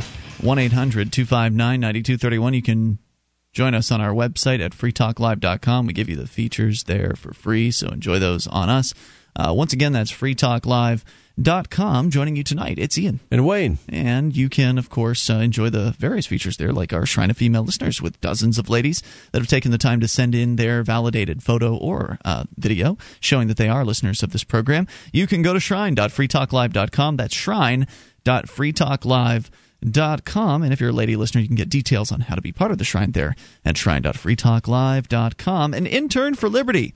You can make a difference, get experience, and you can get paid. Wait a minute, you're not supposed to get paid on an internship. What are these people thinking?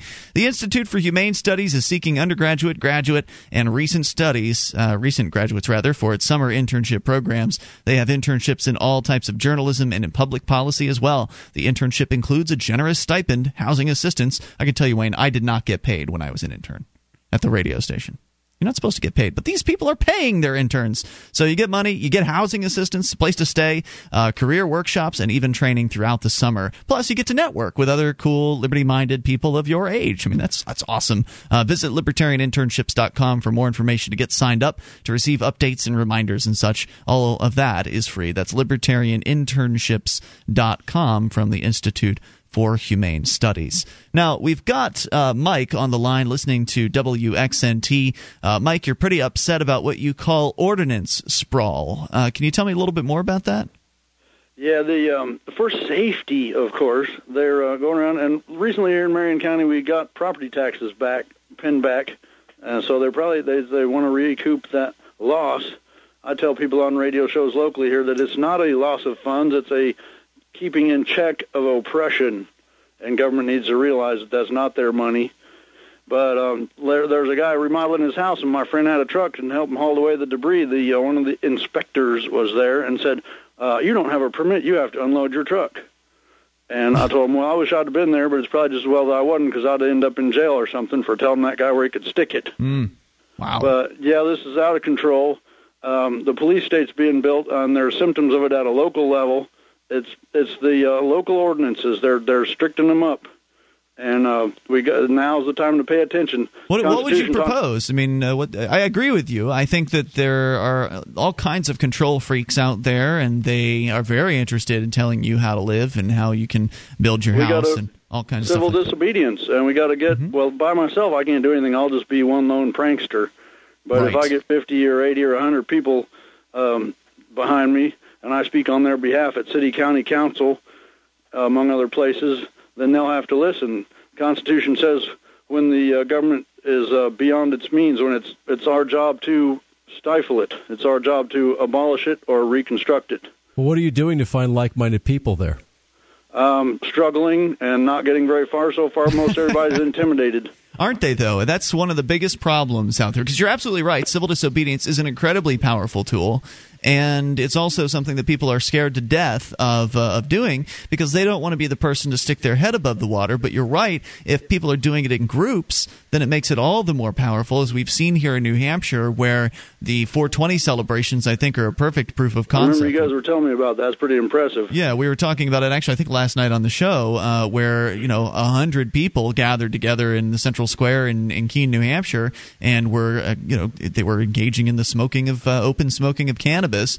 The cops tried to crack down and arrest what they the person they perceived to be as the leader, and then about half of that hundred folks, about fifty people, marched down to the police station and proceeded to sit in a huge circle outside, like on the road that like kind of went around to the back of the them. police station and uh, passed a few joints around, just sitting back there behind the police station. And the next day, the cops showed up at the protest again and arrested somebody else. Same thing happened. People went to the police station, except this time instead of doing it outside the police station, they went into the police lobby and proceeded to uh, smoke cannabis in the police lobby. Which That's of course, pretty bold. Yeah, which never would have happened had the police not uh, arrested the people in the first place. Folks would have just had a nice day, a nice afternoon in the park, and everyone would have gone home. Uh, That's what we need because we we stand up to these people, like you were saying.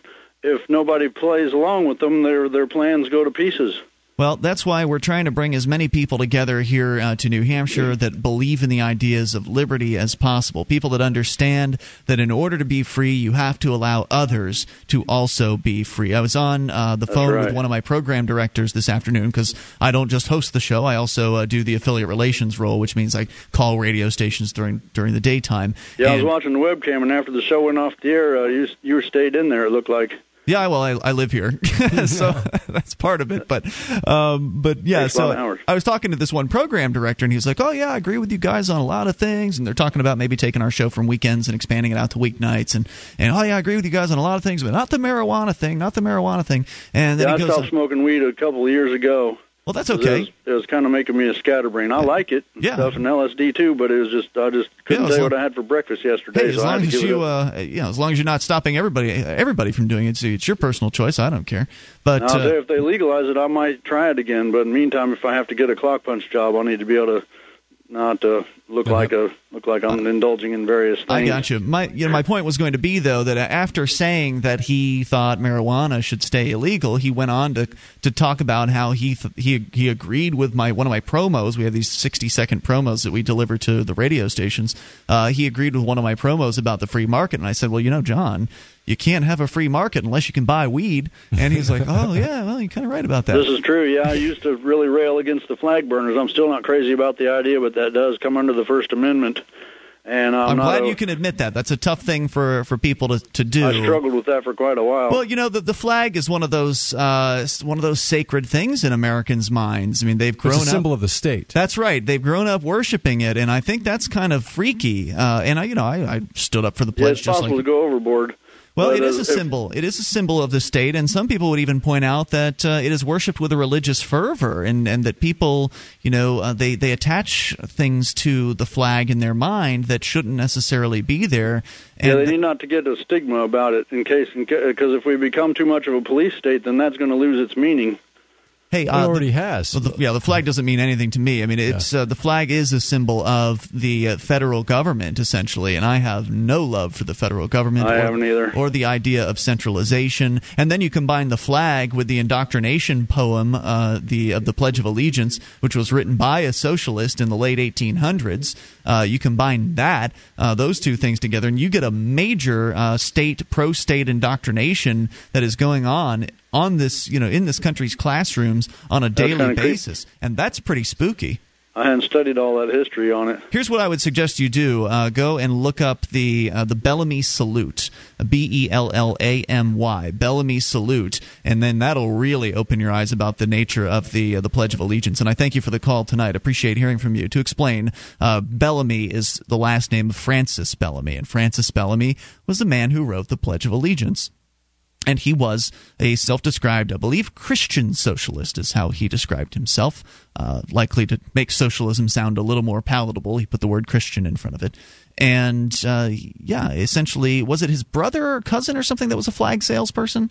I think so. Yeah, I, I, I vaguely recall. So, kind of a little ir- irony that the socialist wanted to help his brother sell some flags, or his, his relative sell some flags, so he came up with this uh, patriotic saying to go along with it, which is basically nothing more than pro state indoctrination. Just a crummy commercial for the state. Yeah. 1 800 259 9231. That's the SACL CAI toll free line. Uh, you can take control of the airwaves. And if you are frustrated, like uh, that last caller, Mike, there in Indianapolis, if you're frustrated with the fact that people are just they're not willing to do anything, they might agree with you that there are problems and that the government is a big problem and that things need to change, but they're not willing to actually put any skin in the game. They're not willing to take a little bit of risk. Uh, then it's time to start looking at other options. And, and like I said, if you believe in the ideas of freedom, then the Free State Project is a real option. In fact, the Porcupine Freedom Festival is coming up this summer, June 20th through the 26th. If you love the ideas of liberty, you should be there. We're going to be there. Free Talk Live will be broadcasting live from Rogers Campground in the beautiful White Mountains of New Hampshire. You'll have everything available to you from family fun to agorism in action. And you can go to porcfest.com to get registered. Use our discount code, which is Free Talk Live, no spaces in that, to save 20% at P-O-R-C-F-E-S-T.com. More Free Talk Live coming up. Free Talk Live amplifiers get access to higher quality archives free of commercial breaks and other perks. Join AMP for just $3 per month at amp.freetalklive.com.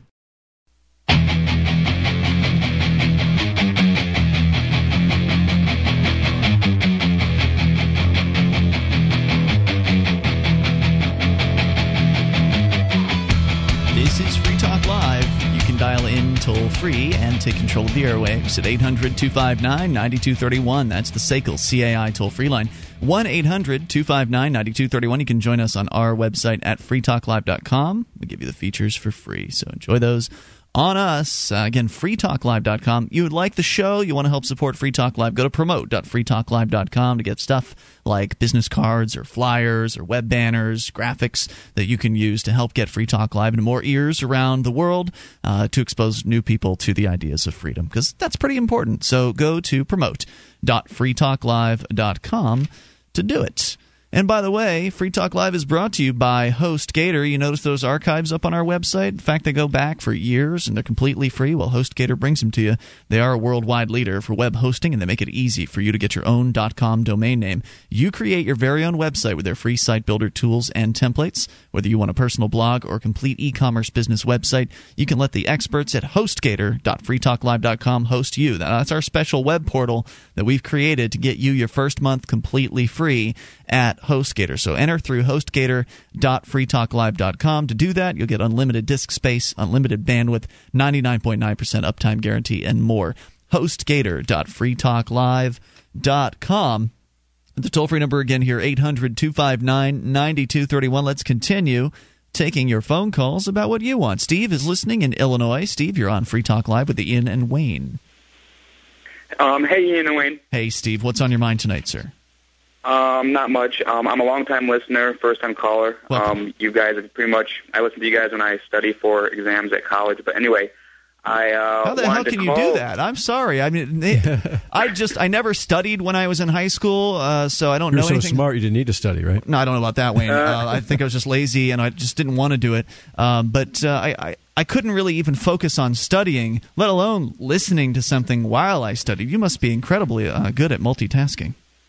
Uh, well, uh, when you're you know an accounting major, you kind of have to study all the time. So, Gotcha. but uh, anyway, I just wanted to call you guys and let you know that uh, um, about a week ago I was at a party, and uh, what happened is uh, police came for a a noise noise disturbance, asked the uh, party to clear out, and as I was walking out, um, the police asked for my ID, um, you know, to, to see if I was underage drinking. And uh, so what happened was is I questioned them on whether or not I had an obligation to present them with a form of identification since I wasn't operating a motorized vehicle. They didn't answer my question. They grabbed me aside, started searching me. I said I don't consent to any searches. They uh, then brought me downstairs, searched me again. I, you know, repeated that again, and uh, they pretty much said that uh, you know I don't care what you consent to. Um, come with us. I asked them, oh, you know, am I being detained or am I free to go? And they actually, one of the, the officers, which I did not get his badge number, but one of the officers actually said, if you don't come with me, I will beat you down and throw you in the car. Wow. Well, there it is. Yeah. That's what it's all about. Yeah, and uh, and then they put me under arrest, and uh, then once I was under arrest, they were they were being even more rude to me before. They were calling me, you know, very derogatory names, trying to get me to admit guilt. And all I said was, I'm under no obligation to answer any of your questions.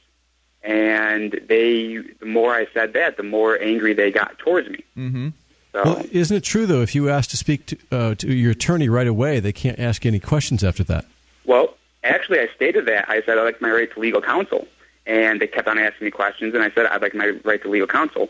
About a half hour later, they uh, right before they booked me, they asked me, you know, uh, any more questions, and I and I said, um, well, one, I'd like my right right to legal counsel, and two, why have I not been read my, you know, I'm not. I agree with you guys. I don't believe just because it's on a piece of paper, you know, it's you have that right. But um, you know, I, I asked, uh, why have I not been read my Miranda rights? And they said, because we haven't been asking you questions. And I said, you guys have been asking me questions all night long. Yeah. Um, like now, I'm not going to answer any of your questions until I get my right to legal counsel. And at that point, uh, my friends came and bailed me out. So Wow.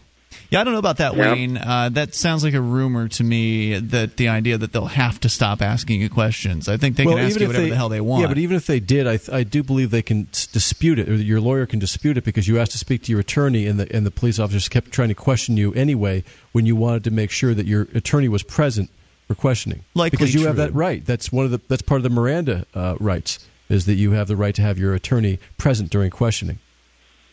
yeah, and Yep, they are and, uh, supposed to read their Miranda rights before they ask you uh, engage in an interrogation. That that much they are supposed to do, but how often that actually happens is another question. So, did Oh, they yeah, hurt you at any point that at all? Um, no, I mean the cuffs were kind of hard. Uh, Right. You know, this is like the first time I've ever been in trouble, and you know, I'm not, you know, wouldn't consider myself, you know, you know, going against the system. But at that point, you know, I decided that, you know, I usually mind my own business, and then once they started, you know, pretty much interfering with my daily activities, that's when I figured, you know, I was going to go through that path. But you know, after talking with my attorney, he said that here in Illinois, it's as easy as all they have to say is, "Oh, well, I smelled alcohol on him," and then the judge will find you guilty. What was the charge uh, that you were arrested under? um, underage consumption of alcohol by a minor. And the funny thing is, is that was about a week and a half ago, and I turned 21 this Sunday. Oh boy. Oh man. Yeah. So is that a misdemeanor or a violation? Uh, yeah, it's a Class A misdemeanor. Class But, A, uh, meaning it could be up to a year in jail. Is that right? Yeah, um, I had to pay for a lawyer, and he's pretty much making it so I'm just going to have to do some community service, and I'll get off pretty pretty light. What does But, that mean? Is, he, uh, is that a is that a plea bargain? Yeah, that's pretty much what it is. Hmm. So What, I have to enter uh, into some program, and then Well, point of information: you were at a party. The cops came and busted Mhm. it up. That's when you got arrested. Uh, did they force a breathalyzer on you or something? Maybe I missed that part in your Uh, story. no, they did not. Um, How did they know you were a few times- consuming alcohol?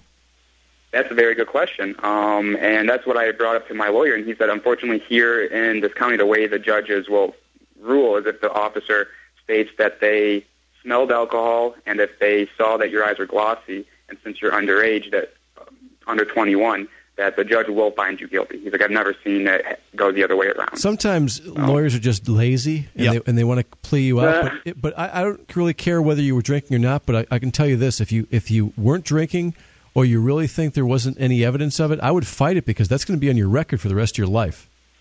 Yeah, I agree. Yeah, with- actually, that's um, if it if it was going to be on my record for you know forever, then I would fight it out. But uh, the the plea bargain goes where I do 20 to 30 hours community service, which that's nothing. I, I already you know I'm pretty active around the community as it is, so I just need to do what I've been doing and just record it. And uh, then after I'm done with the community service, they actually dismiss the charges, and then I can get it expunged. So Okay, so it could be worse than uh, you know, the, the plea bargain could be worse. In that case, it's probably not a terrible thing to uh, to take it. I don't blame you for, for going Yeah. down that route. But on the other hand, Yeah, I I'm just also calling. Yeah, I'm you. just calling in to let you guys know about the you know threats that they gave me. And Yeah. the entire Wow. time they told my friends I was being very rude to them, Mhm. and yet the last time I you know through, through my experience with it is they were you know calling me derogatory names, Sure, and sure. I Well, was it's to rude whenever sir, you don't know. do whatever they say. Apparently, Yep. that's what they think they consider rude. Uh, it's rude whenever you aren't an obedient, completely obedient serf. And how dare you uh, question us? And they're used to rolling over people and bluffing them. And so if you kind of uh, Mhm. uh, call their bluffs, they get very upset too. Oh yeah, because what they said was, you know, they pulled the, you know, typical, you know, I can make this easy for you, I can make this hard for you. right. So- Hey, if you want to make it easy for me, let me go home. Thanks for the call tonight, Exactly. dude. Appreciate hearing from you at 800 259 9231. But yeah, Wayne, you're right. Uh, a lot of lawyers are lazy. It's a lot easier for them to plea bargain something than go to trial. And of course, if you go to trial, then and you take a lawyer to trial, it's going to cost you more that way, too. So it's probably best for him to take the plea bargain in that particular circumstance. But in general, for advancing the ideas of liberty, it is not a good idea to take the plea bargain. And It's better uh, to make a, a media spectacle out of the whole thing. Hey, let's go to uh, continue here. Henry is listening to WXNT in Indianapolis. You're on Free Talk Live. Hello, Henry. Hey guys. Hey there. Well, actually, what he said was correct, and I can't speak for the 50 states, but I know where I'm at. If you see someone that is smells of alcohol, has red glossy eyes, slow dexterity, slurred speech, any of those things, yeah, you can pretty much pop them for PI. Um, underage drinking. If I see you with a container, or I suspect you've been drinking and you look like you are a young person, possibly under the age of 21, I can detain you and try and determine your age. So I take Uh, it that means you are a police officer then. Yes, I am. Gotcha. Are you- do you work now, in I'll be the first one to tell you. I think that uh, you know alcohol laws. Hey, that could, you can send an 18-year-old to a foreign country and blow up a city and drive a tank and shoot people.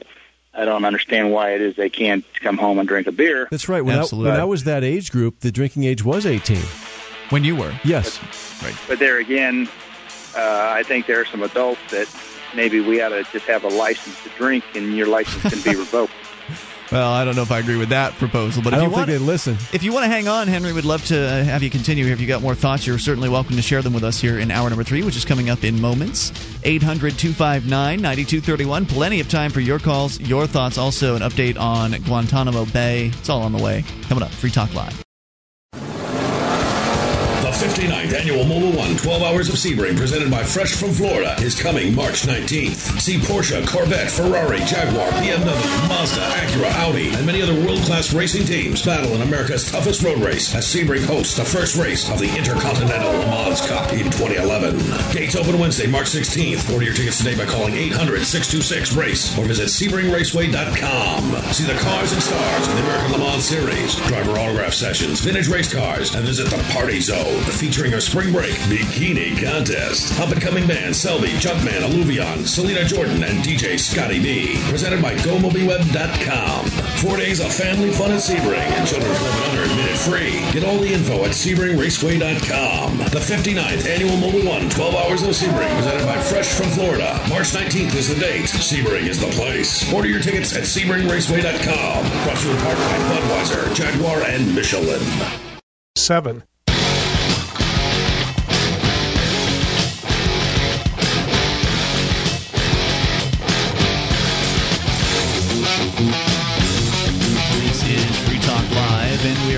Into the third hour of the program. You can dial in toll free. Bring up whatever you'd like. 800 259 9231. That's the SACL CAI toll free line.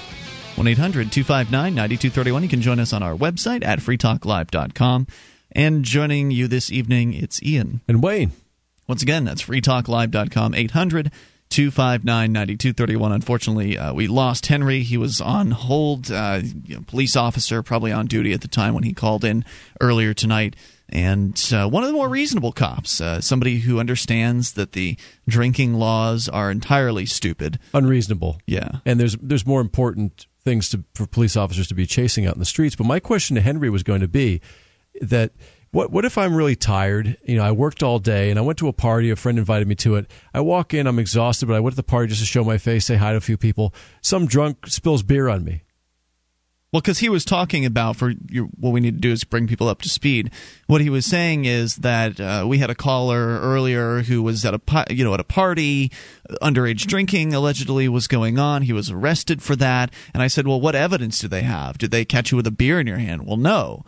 Well, they just they're going to make claims about you that you have got glassy eyes, your eyes are red, and you smelled like alcohol, and the the allegation is that's enough for a conviction, which is baloney. But the right, well the question is, how many times have teenagers or you know somebody who's 20 been caught at one of these parties, been charged with underage drinking, and has actually taken it to trial? How many times has that happened? Uh, because I guarantee you, 99% of the time, they're taking plea bargains. I was a bartender at 20 years old. I was serving alcohol at 20. Mm-hmm. And now, of course, the drinking age is 21, but it, you, it, was 18. It was lowered during the Vietnam War in many states because they said if you're, like Henry was saying, if you're old enough to go over to Vietnam and get killed, you're old enough to drink. And so they lowered it to 18. And then they decided back in the early 80s that they were going to raise it back up in many states. So they would do, they do it one, one year per year. So they went up to 19 and then 20, then 21. So the people who who could drink last year could still drink this year.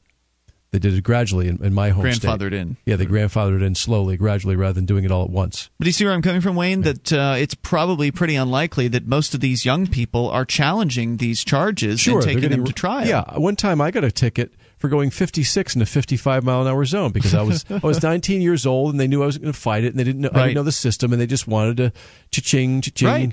You're going to be intimidated. You're going to be intimidated. That's what they do. They have this process to beat you down and to intimidate you into just going along to get along. And they made it pretty easy for those of you just tuning in. The young man that was arrested was offered a plea bargain where he would only have to do community service and the charge would be wiped off his record, would be dismissed essentially which that's good. I mean, and he's as he said, he's already doing the community service, so whatever, make it go away, fine. But in general, taking plea bargains just encourages them. People taking plea bargains encourages this process of intimidation to continue. Can you imagine what would happen if you're at a high school party?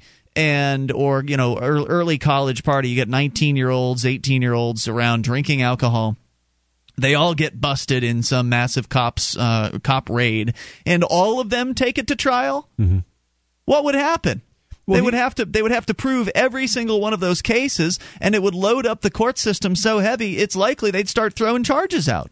You know, and there's a there's a, there's so many good cops out there too. But I, you know, he the caller had mentioned the, the young man uh, who was arrested that they were making fun of me or saying things to me. So they were wasting their time with this young man who is the police. Yeah. yeah, the police. Uh, they're wasting all this this taxpayer money because it's their time is, is the taxpayers' money. Uh, harassing this kid. What about the rapists and the thugs out there and the murderers that they're not catching? So they're harassing. They're wasting their time on this guy who's yep. not hurting anybody. Yeah, it's the middle of the night. I mean, there's, there's usually that's when parties going are going on. on. So something's happening out there. Some store's getting broken into, or somebody's having their car broken into, or robbed at knife point for crack or whatever. And you're right, the cops are spending a fair amount of police resources because when they go in and bust up a, co- a college party or high school party, it's not just two cops that show up. Typically, it's a lot usually because they know they're dealing with a lot of kids, and they know that a bunch of them are going to jump the fence and run, and so they'll get to chase some of them and tackle them or whatever. Mm-hmm. And so they're they're probably very jazzed up up and very excited. A lot of them, you know, kind of that ad- adrenaline rush, as we've seen a lot of police officers are hooked on the adrenaline that they get from entering into those situations, especially when they know they're not going to be fought back against in a lot of cases. Not to say that that won't happen at a drunken party, but in, in most of those cases, kids are just going to give up and they're going to, you know, if, at worst case, they're probably going to run. Maybe the absolute worst case uh, is you're going to find one that's unruly and willing to fight the cops, but that seems pretty unlikely. Run out the back door. Yeah. So That's what we used to do. I don't know. Running from the cops could get you beaten. No, I mean, you go out the back door before there's anybody around the back. I see what you're saying. yeah, if you were if you were cognizant enough to know that something's about to go down.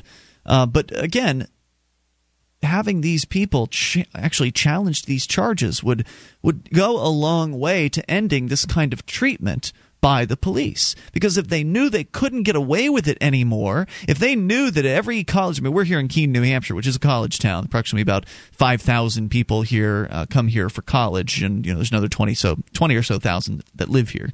And uh, these kids are getting harassed all the time by the cops.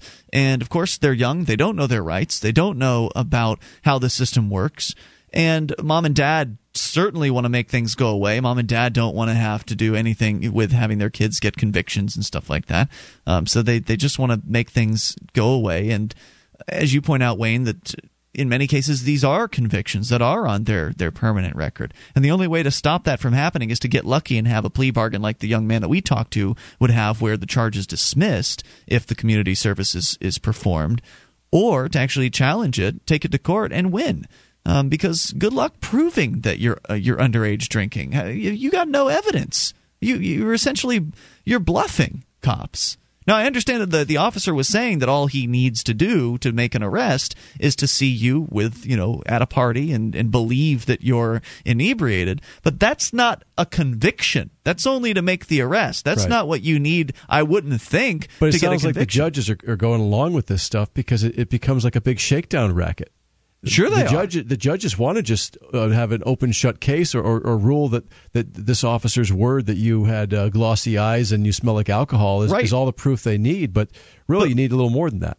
This is this should You be should true. be. And I, you're right. I'm not saying that the system isn't rigged and that you wouldn't get convicted if you took it. You know, if you didn't take the plea bargain, you went to trial. However, if you've been charged with a Class A misdemeanor, I don't know about Illinois or yeah, it was Illinois where he was calling from. I know things are a lot worse in general in Illinois. So please, this is not legal advice. But I know that here in New Hampshire, a Class A misdemeanor, you can get a jury trial on that.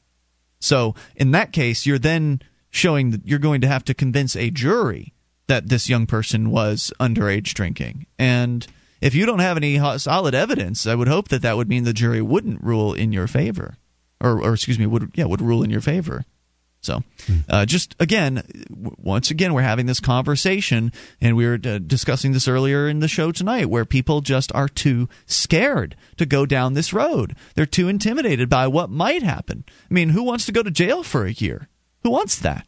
Well, odds are good you're not going to go to jail for a year. Even if you do take that charge to trial and you go in front of a judge or go in front of a jury, even if you are convicted, unless you have a long string of uh, criminal history prior to that, odds are good that the judge is going to use some discretion and sentence you to something like cons- community service anyway, even after you go through the trial. So, in many cases, there's no reason not to go through the trial, and there's all kinds of reasons to uh, go through with the trial because you're loading up their system, you're adding something else to their court docket. They have to actually spend money and time prosecuting you at that point, whereas before it's just a big bluff and they're hoping that you'll just take the plea bargain. Now the prosecutor actually has to look at the case. The prosecutor actually has to come up with some evidence. He actually has to ask some questions of a police officer on the stand. They actually have to pull that police officer and put him, you know, take him off duty and put him on the stand. They have to go through the time and the of scheduling a trial and scheduling everybody to be there for that that one event. If people start doing this en masse, it will put too much of a burden on the system and they'll have to change something about what they're going to do. And they can't just build a new court right quick. So it's not likely that they're going to easily be able to expand government use this as an excuse to expand government. Their resources are limited because they're just state governments. It's not the federal government. So at some point if they get too loaded up with too many cases they'll just have to say screw it we're dropping charges. And we've started to see that happen here in new hampshire with the activists up here. So it's it's a, it's a proven uh, proof of concept. We've got it. Uh, 800 259 9231. Guantanamo updating your calls as well. It's Free Talk Live. Coming. MemoryDealers.com offers the world's largest selection of discounted optical transceivers, including SFPs, GBICs, XFPs, Xenpaks, and X2s that are 100% compatible with all major networking equipment manufacturers, including Cisco, 3Com, Foundry, Alcatel, and HP, at up to 99% off list price. Memory Dealers can also offer customized solutions for your transceiver requirements, including private labeling. Memory Dealers is your trusted source for all your networking and telecom accessory needs, in stock and ready to ship via overnight delivery. MemoryDealers.com. This is Free Talk Live. And bring up anything you want. 800 259 9231. That's the SACL CAI toll free line.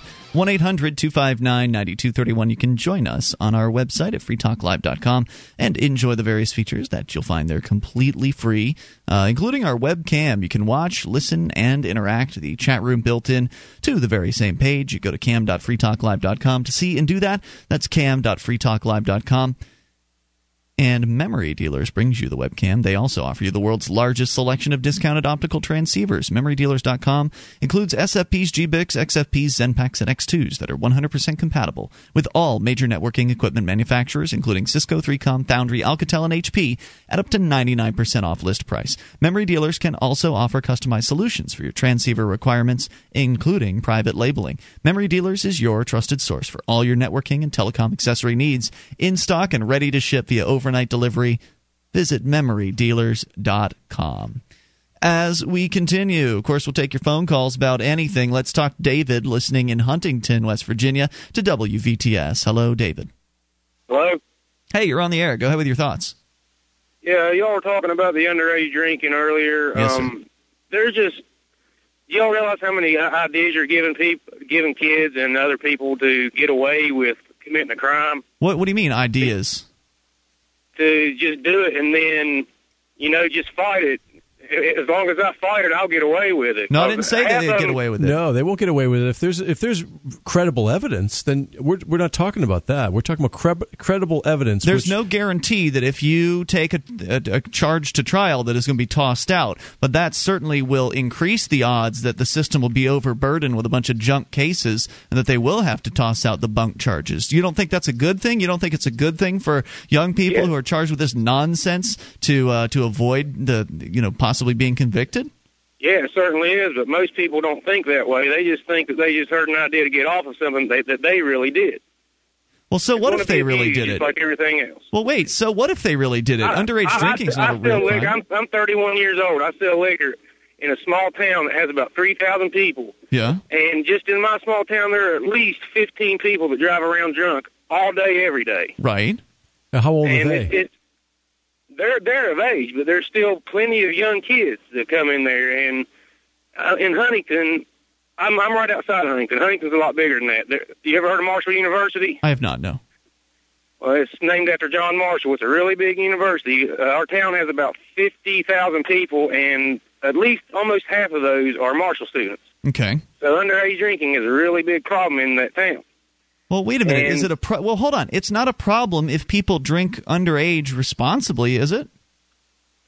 They just they don't do it. No, there there's not very many responsible people in this world anymore. I mean, there there may be a, a few that are listening to you, but most of the people well, that hear something like I mean, I was responsible. The drinking age was 18 when I was that age group, and I was a responsible drinker. Well, there's just Hold on a second. Even if you, even if you is did, anymore. There's hold on, Wayne. Even if you did irresponsible binge, people. Wayne, even if you did binge drink or whatever as a teenager, you probably learned your lesson right quick in those particular cases. You didn't need to go to jail in order to learn that uh, drinking too much is a problem. yeah, that's, that's right. But just the mindset of the, especially the young people today is if they can get away with something, they're going to do it. And that, to me, that's just That's true of you're all just- you're kids. giving- yeah, but it's a lot worse now. Like I said, I'm 31 years old, and I've got a daughter who's getting ready to be a teenager. I'm scared to death. well, well, you know what? I, I share that. I, I have kids who are, who are approaching teenage years as well, and I feel the same way. But I also think that you have to teach your kids. You have to spend time with them. A lot of parents nowadays don't spend enough time with their kids. Uh, they don't have a relationship with their kids, and their kids go off and do whatever the heck they want. And And I'm guilty of that because she lives with her mother, and her mother pretty much is starting to let her do whatever she wants. right, and, and that, that's And- a bit, that's a that's a problem. You got to have a relationship with your child, and you have to teach them about drugs and alcohol and, and what responsibility means. My I tried to. I tried because I was addicted to drugs all my life, and I've been clean for seven years now. And I I tell her every day not to look at me as a role model. Well, good Well, for you. well, That Not not to be like me. Not to not to be like I was when I was growing up. So, wouldn't you agree, though, that teenagers uh, should not be thrown in a cage if they get caught with alcohol? They shouldn't be drinking. They shouldn't be thrown in a cage, but they they shouldn't get away with it scot free either. What do you think should that, happen? That's, that's one something. I mean, Well, what? community, you said that one kid got community service. Something just not just But why? There's no crime. I mean, he hasn't harmed anybody by by having a beer or two or having liquor or whatever. No Well, one has that's been hurt. that's just another thing. I mean, people just don't today don't realize that, that words have meanings. A crime is a crime. No, sir. A crime is not. No, no, no, no. No. There, a crime has to have a definition, and to me, Well, the it- definition of a crime. if you're under 21. Look, wait a minute. There are two types of so-called crimes. There's one that's real, and then there's one that's completely made up. And the one that's real is when you harm someone else, when you do it, when you aggress against another person or their property. So, for instance, if you were to drink something and then destroy someone else's car or destroy their their property in some way, that would be a crime. But the crime would be the destruction of the property, not the drinking. Uh, the the prohibitions that the government has created, these malum prohibitum laws, where some legislators sit around these strangers, I don't know who they are, most of us don't know them. They sit around and they decide what is and what is not allowed, and they label it a crime if somebody does A, B, or C, even though A, B, and C don't have anything to do with actually having a victim. Those aren't real crimes, and I don't care if people commit those acts because they haven't hurt anybody. I'm not saying I agree with the law. I'm just saying that it's on the books. Well, that uh, Just like when I was on drugs, I didn't agree with most of the laws because I was a drug addict, and it was keeping me from getting high. But you know something? Wouldn't you rather stop getting high because out of love for your own soul than because somebody put something on a piece of paper that you're not supposed to do it?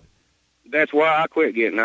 I, it's exactly, you you it right on the head. That's the only way it. you can quit being high is if you decide Exactly. that you've had enough. Not out of fear, but out of love for yourself. I've been in jail and I've I've seen the people uh, in there. There was one guy in there who was on withdrawal from heroin. He was not having a good time, um, but all he was talking about while he was in there was getting out and smoking a joint and you know going out and you know getting back on the horse. I mean, The- yeah, the fact that it's illegal meant nothing to him. Right. All it is is a system. All their laws are are an ex- essentially an excuse to put bodies in cages. So they have an excuse to increase the amount of cages that they have and increase the amount of uh, jailers that they have and, and continue to expand the size of government. So I understand what you're saying and that it says it on a piece of paper somewhere that you're not supposed to do these things. But that doesn't mean I should respect that. That doesn't mean I should obey that. That doesn't mean that I should appreciate that. Those things are wrong. It's wrong what they're doing to these teenagers, and it's wrong. To, it's wrong what they did to black people in you know during the Jim Crow laws, and it's wrong what they did to the Jews back in Nazi Germany, and all those things were legal too, or they were made. You know, they were the system, and they were created by people within the system, so they had that that aura of legitimacy around them. But they were wrong. And by the way, the, the, the abuse of drugs or alcohol is is is uh, we all want to try to prevent that. You know, however, is this the correct way to do it? Is this the optimal way to do it? That's the real question. No, you shouldn't. You shouldn't throw them in jail. In the area I live in, they're they banned the fake marijuana, the incense Mm-hmm. is banned. They're banning bath salts because kids are snorting up their nose. Yep. It's cocaine. I mean, this world, this country, this world is just crazy. Well, and b- banning those things, as we discussed last night, and I thank you for the call tonight. Uh, we talked about the ban on the synthetic cannabinoids last night. That's not going to stop it. No, they'll do something else. It never does. Well, they can still do it. They'll just be smuggled in and sold on the black market.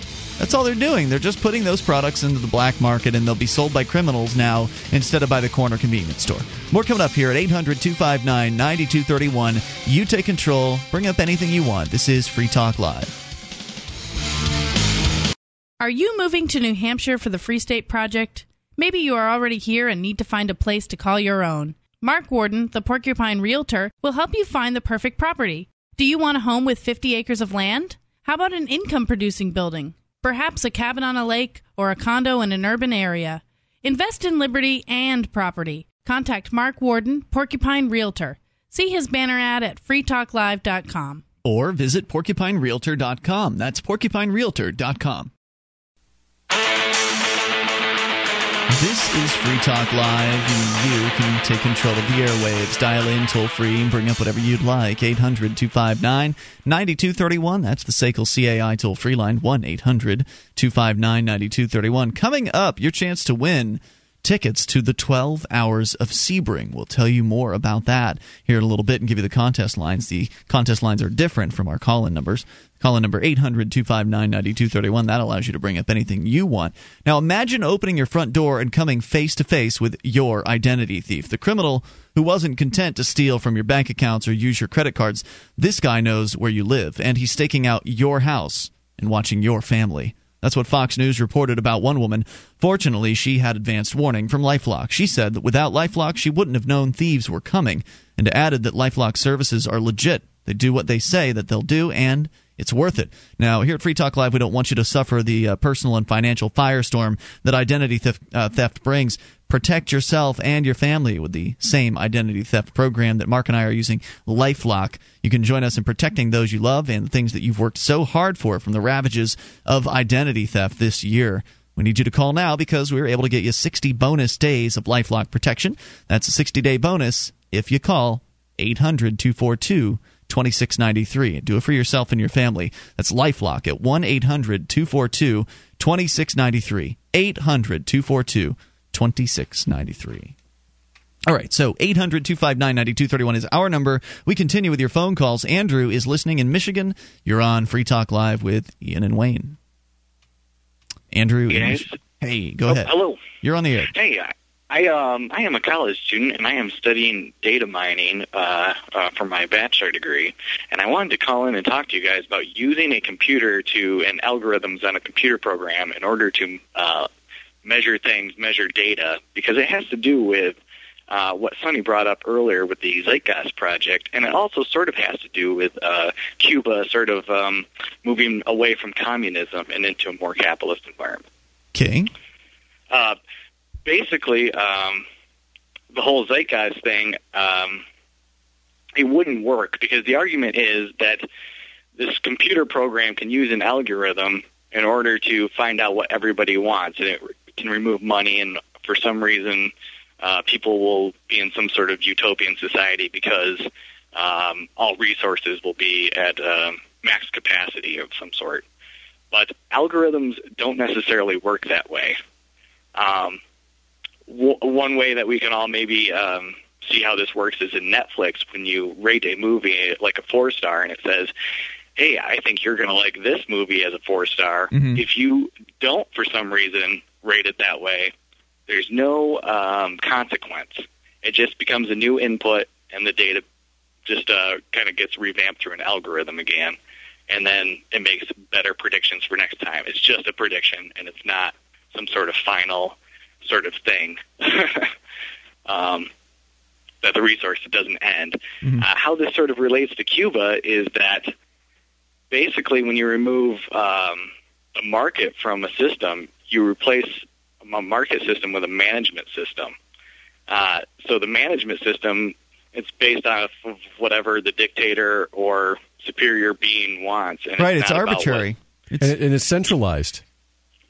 Oh yes, absolutely. Uh, The the thing about um, this zeitgeist movement is that they don't understand the profit motive and they don't understand the pricing mechanism because we have these little monkey brains that don't allow us to understand all the information. However, if we understand calculations within our pricing system, we can make uh, you know predictions that like uh, of what kind of foods we want based on how much they actually cost to get to us or how much they cost to for a person to make or the information it takes to obtain uh, you know that's why college is expensive is because you're most likely gaining information that you can't get as a sort of laborer on a farm. It's also College expensive- expensive because of federal uh, Yeah. government intervention. Student loans. Oh yeah, I know that too. Uh, well, we study Austrian economics uh, uh, kind of exclusively at my at my school because I do have an Austrian professor, Nice. and so but yeah, I do I do understand that. Yeah, it, Well- it's kind of screwed up. But well, you know, for the wh- most part, When I started Yeah, college uh, back, um, I hate to say the year, but when I started college, 1970. yeah, something seventy something. I was going to a pretty expensive private university, and I remember I could have gone to the state University of Connecticut or one of the state schools for about twelve hundred dollars a year. and my school was like thirty three hundred and sixty tuition without room and board. I commuted my first three years of college, and and so the first year of college I paid that. You know, I worked part time. I was able to pay it myself. And and then sophomore year started, and of course we had all the inflation in the '70s. So Jimmy Carter started the student loan program, and that that came into effect. And by the time I was a senior, that same tuition was over eighty two hundred dollars a year at that university. Mm-hmm. Same Jeez. tuition, same number of credits, everything, but it was it was a lot more because you, you basically you flooded all the um, the universities with all this funny money, this government funny money that's borrowed, and it drove the prices up. Because before that, universities had to charge what people could afford. Yes, we're absolutely seeing that today because the student uh, that student loan program, essentially, when the federal government gives those to colleges, a lot of the students on campus really think that that's somehow suppressing the price of tuition. But what that does is send a market signal to the university that there is a group of people that have this money that can only go to, towards one thing, the university, and so they raise their prices. Hmm. Uh, you know, about three percent or so each year, Yep. give or take, and it, it's just uh, quite unfair, and it really skews the system. And now it's it's ridiculous. Look at the debt that college students are in when they get out for some mean, silly degree that doesn't even earn them a living when they get out. In many cases, they're out w- waiting tables with with a communications degree or a literature degree. At one time, if you want to go get a literature degree, at least you could pay for it yourself and, and come out of college, and at least you don't, didn't have all that debt sitting uh, on your shoulders. So, Um, yeah. Yeah, part of the reason I'm getting the data mining degree is because I went and got the lit degree, and we had the uh, class of what to do with a lit degree, and I got kind of scared and decided to do something else. But yeah, it's uh, it's very unfortunate what's happening. So, any other comments you want to share on uh, the Zeitgeist movement? Uh, no, I just wish that uh, Sonny and, and anybody out there don't put any more time into it. It's it's utopia. It's ridiculous. Uh, It's read so Austrian ridiculous. economics and Mises and Rothbard, and that's what you need. Yeah. it's just so ridiculous. I mean, the the movie is like two and a half hours long, and there's a lot that's agreeable in there. Like they start out talking about how violence is bad, and of course, I com- completely agree with some of the, the those premises that they're looking at humans and the tendency to be violent and and all of uh, the different aspects of that. Uh, and there's a lot of legitimate critique of the current system, which makes Mm-hmm. sense. Uh, but as as we pointed out earlier, there's a number of premises that are completely incorrect, and, and or, from those premises, or not specific enough for the, the concept of money. Right. Th- They're correct that fiat money is, is a problem, but if you have real, uh, real value based money, then you're actually bartering. You're trading for something of value for something of value. And that's how prices are set. Is Yeah. when people are actually doing the the trading, when they uh, offer their product or service to the marketplace, and someone decides to buy at whatever that rate is. That's the set price, and uh, it's important to have those so people know what's valuable and and you know what the value of those things are, and, and how much uh, quantity there is out there. And the idea that it would all somehow be able to be tracked by some you know computer system that is centralized somewhere is really how do you even get to that point? It's it's like a logistical nightmare to even con- conceptualize how this would happen. I mean, would you build your little concentric circled cities first, the utopian cities first, and then somehow link them all together, or would you have to build the computer program first and then build the uh, the centralized cities and and uh, how you make it all uh, interact together and and all gel with the, whoever it is that's deciding how these things would work? It, like it's beyond comprehension how this would actually end up plan- uh, panning out for and me on, at least. And on the other hand, the computers around the world, the internet, if, if everything is decentralized, you can have a you can have a, a free market like we've never had before because the information uh, that you need in, in a good marketplace is moving quicker, and it's more responsive to changes in, in people's wants and needs. So you could have a better free market with a decentralized computer system uh, that that enables the and, and empowers the individual rather than one titular computer somewhere run by a bunch of mad scientists. Well, right. Your question earlier, Wayne, was who programs the computer? That was one of my questions, and it was never really sufficiently answered in any of the conversations I've had with any of the Zeitgeist uh, supporters. So that's a big issue, like who decides. And one of the things they said in the movie was that, well, we'll send out a survey, and you can write on the survey what it is you want. And then, you know, someone will ultimately have to decide what you get out of what it is that you want and how that will end up happening. But just the central control uh, doesn't work. You'd think that somebody who believes in the ideas of liberty would understand that.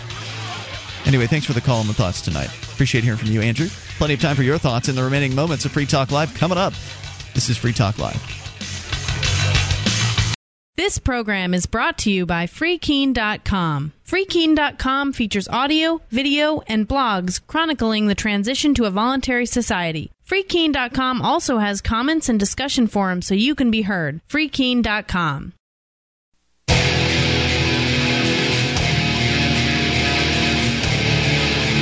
This is Free Talk Live. Only moments remain. Enough time for your calls, your thoughts here at 800 259 9231, the SACL CAI toll free line. It's 1 800 259 9231, and you can join us online at freetalklive.com. Enjoy the various features that you'll find there. Uh, I was supposed to do, uh, do a, a 12 hours of Sebring giveaway here uh, in a little bit, so stay tuned for that opportunity. Our number again, 800 259 9231. Let's jump right back into your phone calls. Uh, you, of course, can bring up anything you want and join us online at freetalklive.com. Let's talk to Dennis, listening in Huntsville to WBHP. Hello, Dennis. Hey, how you doing? Hey, what's on your mind tonight? Yeah, I was listening uh, to the underage drinking thing right there, and I just told your guy that uh, back in the 60s, well, I grew up in Nashville, Tennessee, I saved some young kids uh, from getting in trouble one night. I just got off work at the airport, and I usually go up to this DX station all night, and I get me, you know, six pack, and maybe and drive around some, play my radio, have a beer or two like that. Mm-hmm. One night, these young kids came in there, and I stayed right there, and and let them, and they go ahead and got some beer. I said, now here's what we're going to do, man. There's some troopers that come through here every now and then, you know, even this late at night. You guys just tell me where you're going. You just follow me, and then if the cop pulls you over, I'll stick around and I'll get you off the hook. I guarantee it. So sure enough, we pull out of there, go on down the road, heading on into Nashville, and sure enough, cop pulled them kids over. So I turned around, brought my car out and started arguing with the cops. So he says, "Well, we're going back up to that DX station because I've, I've been hearing about that place." So we got up there, and of course, the owner, he's, no, no, no, I, I didn't sell them kids. And I told the cop, no. I said, no, they didn't get get this beer from this place right here, man. At all. I was just here. Said, I bought my beer right here, and I guarantee you, you sorry two-bit badge-toting punk, that I am old enough to drink. He said, you want to see, you know, because I told you guys before I hate cops anyway. So, so he just, you know, looked at me for a moment, and then I told him, I said, look, I'm really getting to lose my patience with you right here now. You get back in your car, shut up, go out there and start catching some criminals somewhere. Well, I'll have my Uncle Clarence, who's a lawyer in Smithville, check into you and find out what you forgot to put on your application, man. Wow. So I'll, we'll see how fast I can get you fired. Wait a minute. Now, how long ago was this? Well, this was in the 60s. Okay, things are different back yeah. then. Yeah, I don't know Barney if that- Fife and Andy Griffith don't no longer exist. Yeah, I don't know if that would play out so well today. You might get thrown to the pavement if you tried something like that today. Yeah, well, anyway, I got he did. He got in his car great story, and he though. drove off. So I told him, I said, I don't ever want to see you again, man. So we drove off, and uh, I told I followed the kids. Then I said, I'm going to run interference for you. Mm-hmm. And so they did. We went on in Nashville. They were going to Vanderbilt and everything like that. And everybody's thank you. Then I went back and seen the owner of the place. He says, Dennis, man, thank you, man. You saved my business, Mm, my bet. home, everything. He says, I know where you work at.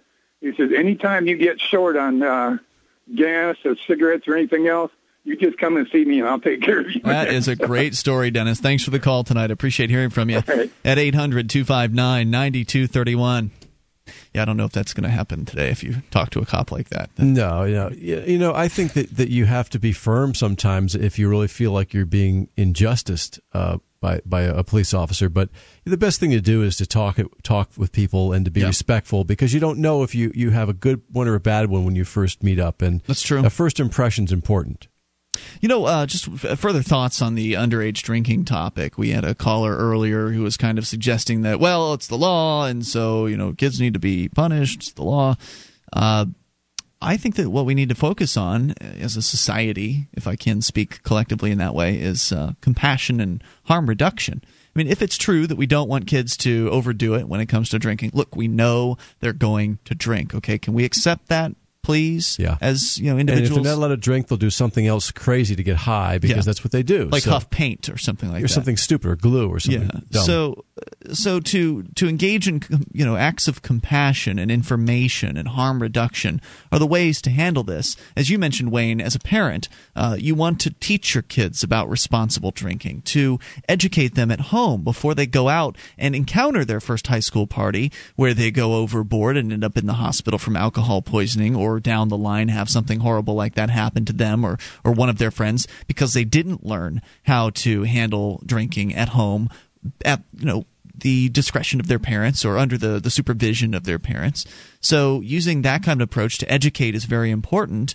And if somebody is addicted to drugs or alcohol and, and has a problem, to understand that the only way they're ever going to get out of that is if they come to that conclusion on their own and to engage in, you know, harm reduction where they are offered the, the way out, where they're given a path to uh, to end this addiction for themselves and and where they're they're loved and they're appreciated and they're related to and they're introduced to someone who has had a similar experience and can relate to them and and help them along their road rather than threatening them and using violence against them and putting them in a cage and scaring them those are not the ways to solve these problems Yeah, drug and alcohol abuse is a medical problem. It should not be a criminal problem unless they hurt somebody while they're under the influence. But a lot of the people that say that, hmm. I agree with that statement. But a lot of the people that say that, the hidden message is, well, we shouldn't be arresting them. We should be throwing them into treatment programs. You know, which is like, uh, okay, it's slightly better than throwing them into a cage, but not really,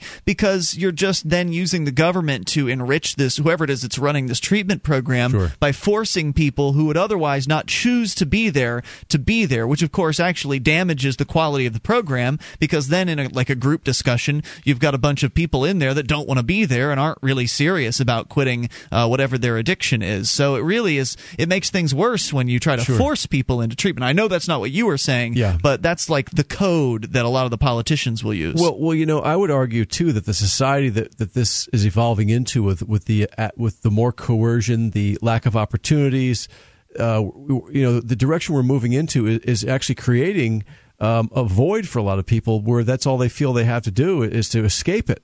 Whereas when when you uh, when you have a more functional society where people have opportunities and they're happy and they've got freedom, then I, I think people actually feel less of a need to abuse drugs or alcohol. Maybe the case. Look, look at the look at the Indian reservations. Look at look at uh, uh, the Soviet Union. There were, all the alcoholism in the Soviet Union was worse than here. Good point. Let's because continue people were here. miserable. We've got Mike on the line in Nevada. You're on Free Talk Live with Ian and Wayne. Yeah, hey, how you guys doing? Hey, Mike, what's on your mind tonight? Good, good. Hey, I want to comment on the uh, driver's license uh, that the guy was talking about earlier. Sure, go ahead. Uh, I had an instance where I got pulled over. I can't remember even why, and it was like 20 years ago. And uh, I didn't have my driver's license on me, and, they, and the cops were all freaking out, you know, and they were like, you know, they were debating on it w- with each other. And the one guy says, "Well, he he, he didn't say, uh, you know, he didn't, he wasn't going to give it to you. He just said he, he did, you know, he left it at home." And they were all freaking out and debating. And I go, "Just look it up on your computer," and so they did. And the cop goes, "Well, you remember, you have to have that on you at all times when you're walking and, and everything." And I let him know. I says, "I says that's a driver's license, right?" I, I, I says that doesn't say a walking license on it. and, and this guy just he, he turned all red and freaked out, and they were going to grab me and throw me in jail. Pretty much, they were just freaking. Mm-hmm. And I says, "Okay." I says, and, you know, because I was kind of telling him, "No, I don't have to have it at all times. You know, it doesn't say that. You know." And and he pretty much freaked out, was coming at me. And I said, "Okay, all right, all right, I'll carry it at all times." And then he just kind of let me go. But I mean, it, it's it's ridiculous. Yeah, it's a very that's a very sharp comment to make, and you're absolutely right. I mean, what obligation do you have to carry their card around in your pocket that you may not even have because not everybody has a driver's license. They do have government IDs, but you don't have an obligation to get one of those either. I can drive my legs for free. Hey, thanks, Mike, for the call and the story tonight. Appreciate hearing from you. Want to make sure we've got enough time to give you these Sebring tickets, but first you need to know what it is. The 12 Hours of Sebring is an awesome Le Mans race in Sebring, Florida, happening March 16th through the 19th. It's like a race party. This thing is huge. Uh, the trials are the first three days, culminating in the big race on Saturday. And here at Free Talk Live, we've got a pair of four day super passes for you to attend the 12 Hours of Sebring in Sebring, Florida. If you call in, I'll give you the number here in a moment. And it would be nice if you would go ahead and uh, you know actually be attending the race. You know, like if you in- actually intend to go uh, to call in now for the tickets, 12 hours of Sebring, you'll get two four day super passes. We'll give it to caller number, ooh, I don't know, maybe number five or something like that. I'll pick an arbitrary winner because it's always arbitrary. If you call in at 603 435 1105, don't worry. If you don't win today, we've got more of these to give away, I think, throughout this the rest of this week. Uh, so you're probably going to have a chance to win, I think, every single night this week. So, especially if you're in Florida, obviously it'll be really convenient for you. But this is such a big race. Wayne, I don't know if you are into the racing scene. I'm not personally, but Mark told me he went to this thing one year and it was like the biggest party he'd ever been to. Just a just a humongous amount of people in this huge area and like yeah there's the race but then there's also kind of the tailgating party section mm-hmm. where things just are absolutely crazy the number for you 603-435-1105 you get a two pair uh, excuse me a pair of four day super passes to the 12 hours of sebring it's happening march 16th through the 19th you can of course find more information online and if you call in at 603 435 1105, we'll do caller number 5. 603 435 1105. Call that now, and we'll see you tomorrow night online in the meantime at freetalklive.com. Podcast listeners, hey, uh, sorry for the bad audio. I'm calling on a cell phone from Florida. I'll be back on the show on Saturday. But um, I need a favor. Uh, I don't do this too often, so please keep that in mind. If, do you remember the ads that we had that we ran last week? They were Paul Fredrick. They were for some white Oxford shirts. Well, they they got some really poor response. Now, I don't think a week is nearly long enough to decide whether or not a particular ad venue works or not. But I accepted the, the ad buy because I knew that I had a, an ace in the hole, and that ace in the hole is you guys. So I'm asking if you have a job where you have to dress nice or you need a dress shirt for church or a funeral or something like that, please buy this one from Paul Fredrick.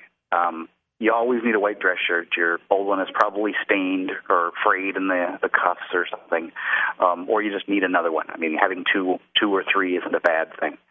Um, you can't buy one for 1995 anywhere. You, you, if you go to the mall, it's going to be 40 bucks.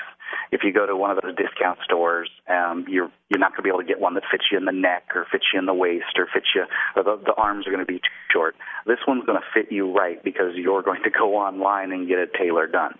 This is their loss leader they're not making money on this. They just want you to go to the site so that you, you know, get used to buying from them, and then hopefully you'll buy something, you know, else from them in the future. And that's where they're hoping to make their money. However, that doesn't concern me. What concerns me is whether you not you buy the white dress shirt today. so um, go to 1995shirt.com. Use promo code TUCK. That's T U C K. I'm not cussing at you. Promo code TUCK 1995shirt.com. Thanks, guys. I appreciate your help. You know the Constitution like the back of your hand. You've read books, listened to podcasts, attended lectures, surfed websites, and watched videos. You've made liberty your life's goal, but something seems to be missing. Stickers from libertystickers.com. Exercise your freedom of speech with the world's most dangerous bumper stickers. That's libertystickers.com. But wait. There's more. You can buy Liberty stickers wholesale. Get them for 99 cents each when you put 100 or more in your shopping cart in any combination. Sell them or give them away. They're great for gun shows, flea markets, fairs, outreach, and more. Earn extra money, promote freedom, and spread the word. Need custom stickers, labels, or decals for your organization or business? Liberty Stickers makes them. Go to libertystickers.com to order or call 877 873 9626. Libertystickers.com, the world's most dangerous stickers.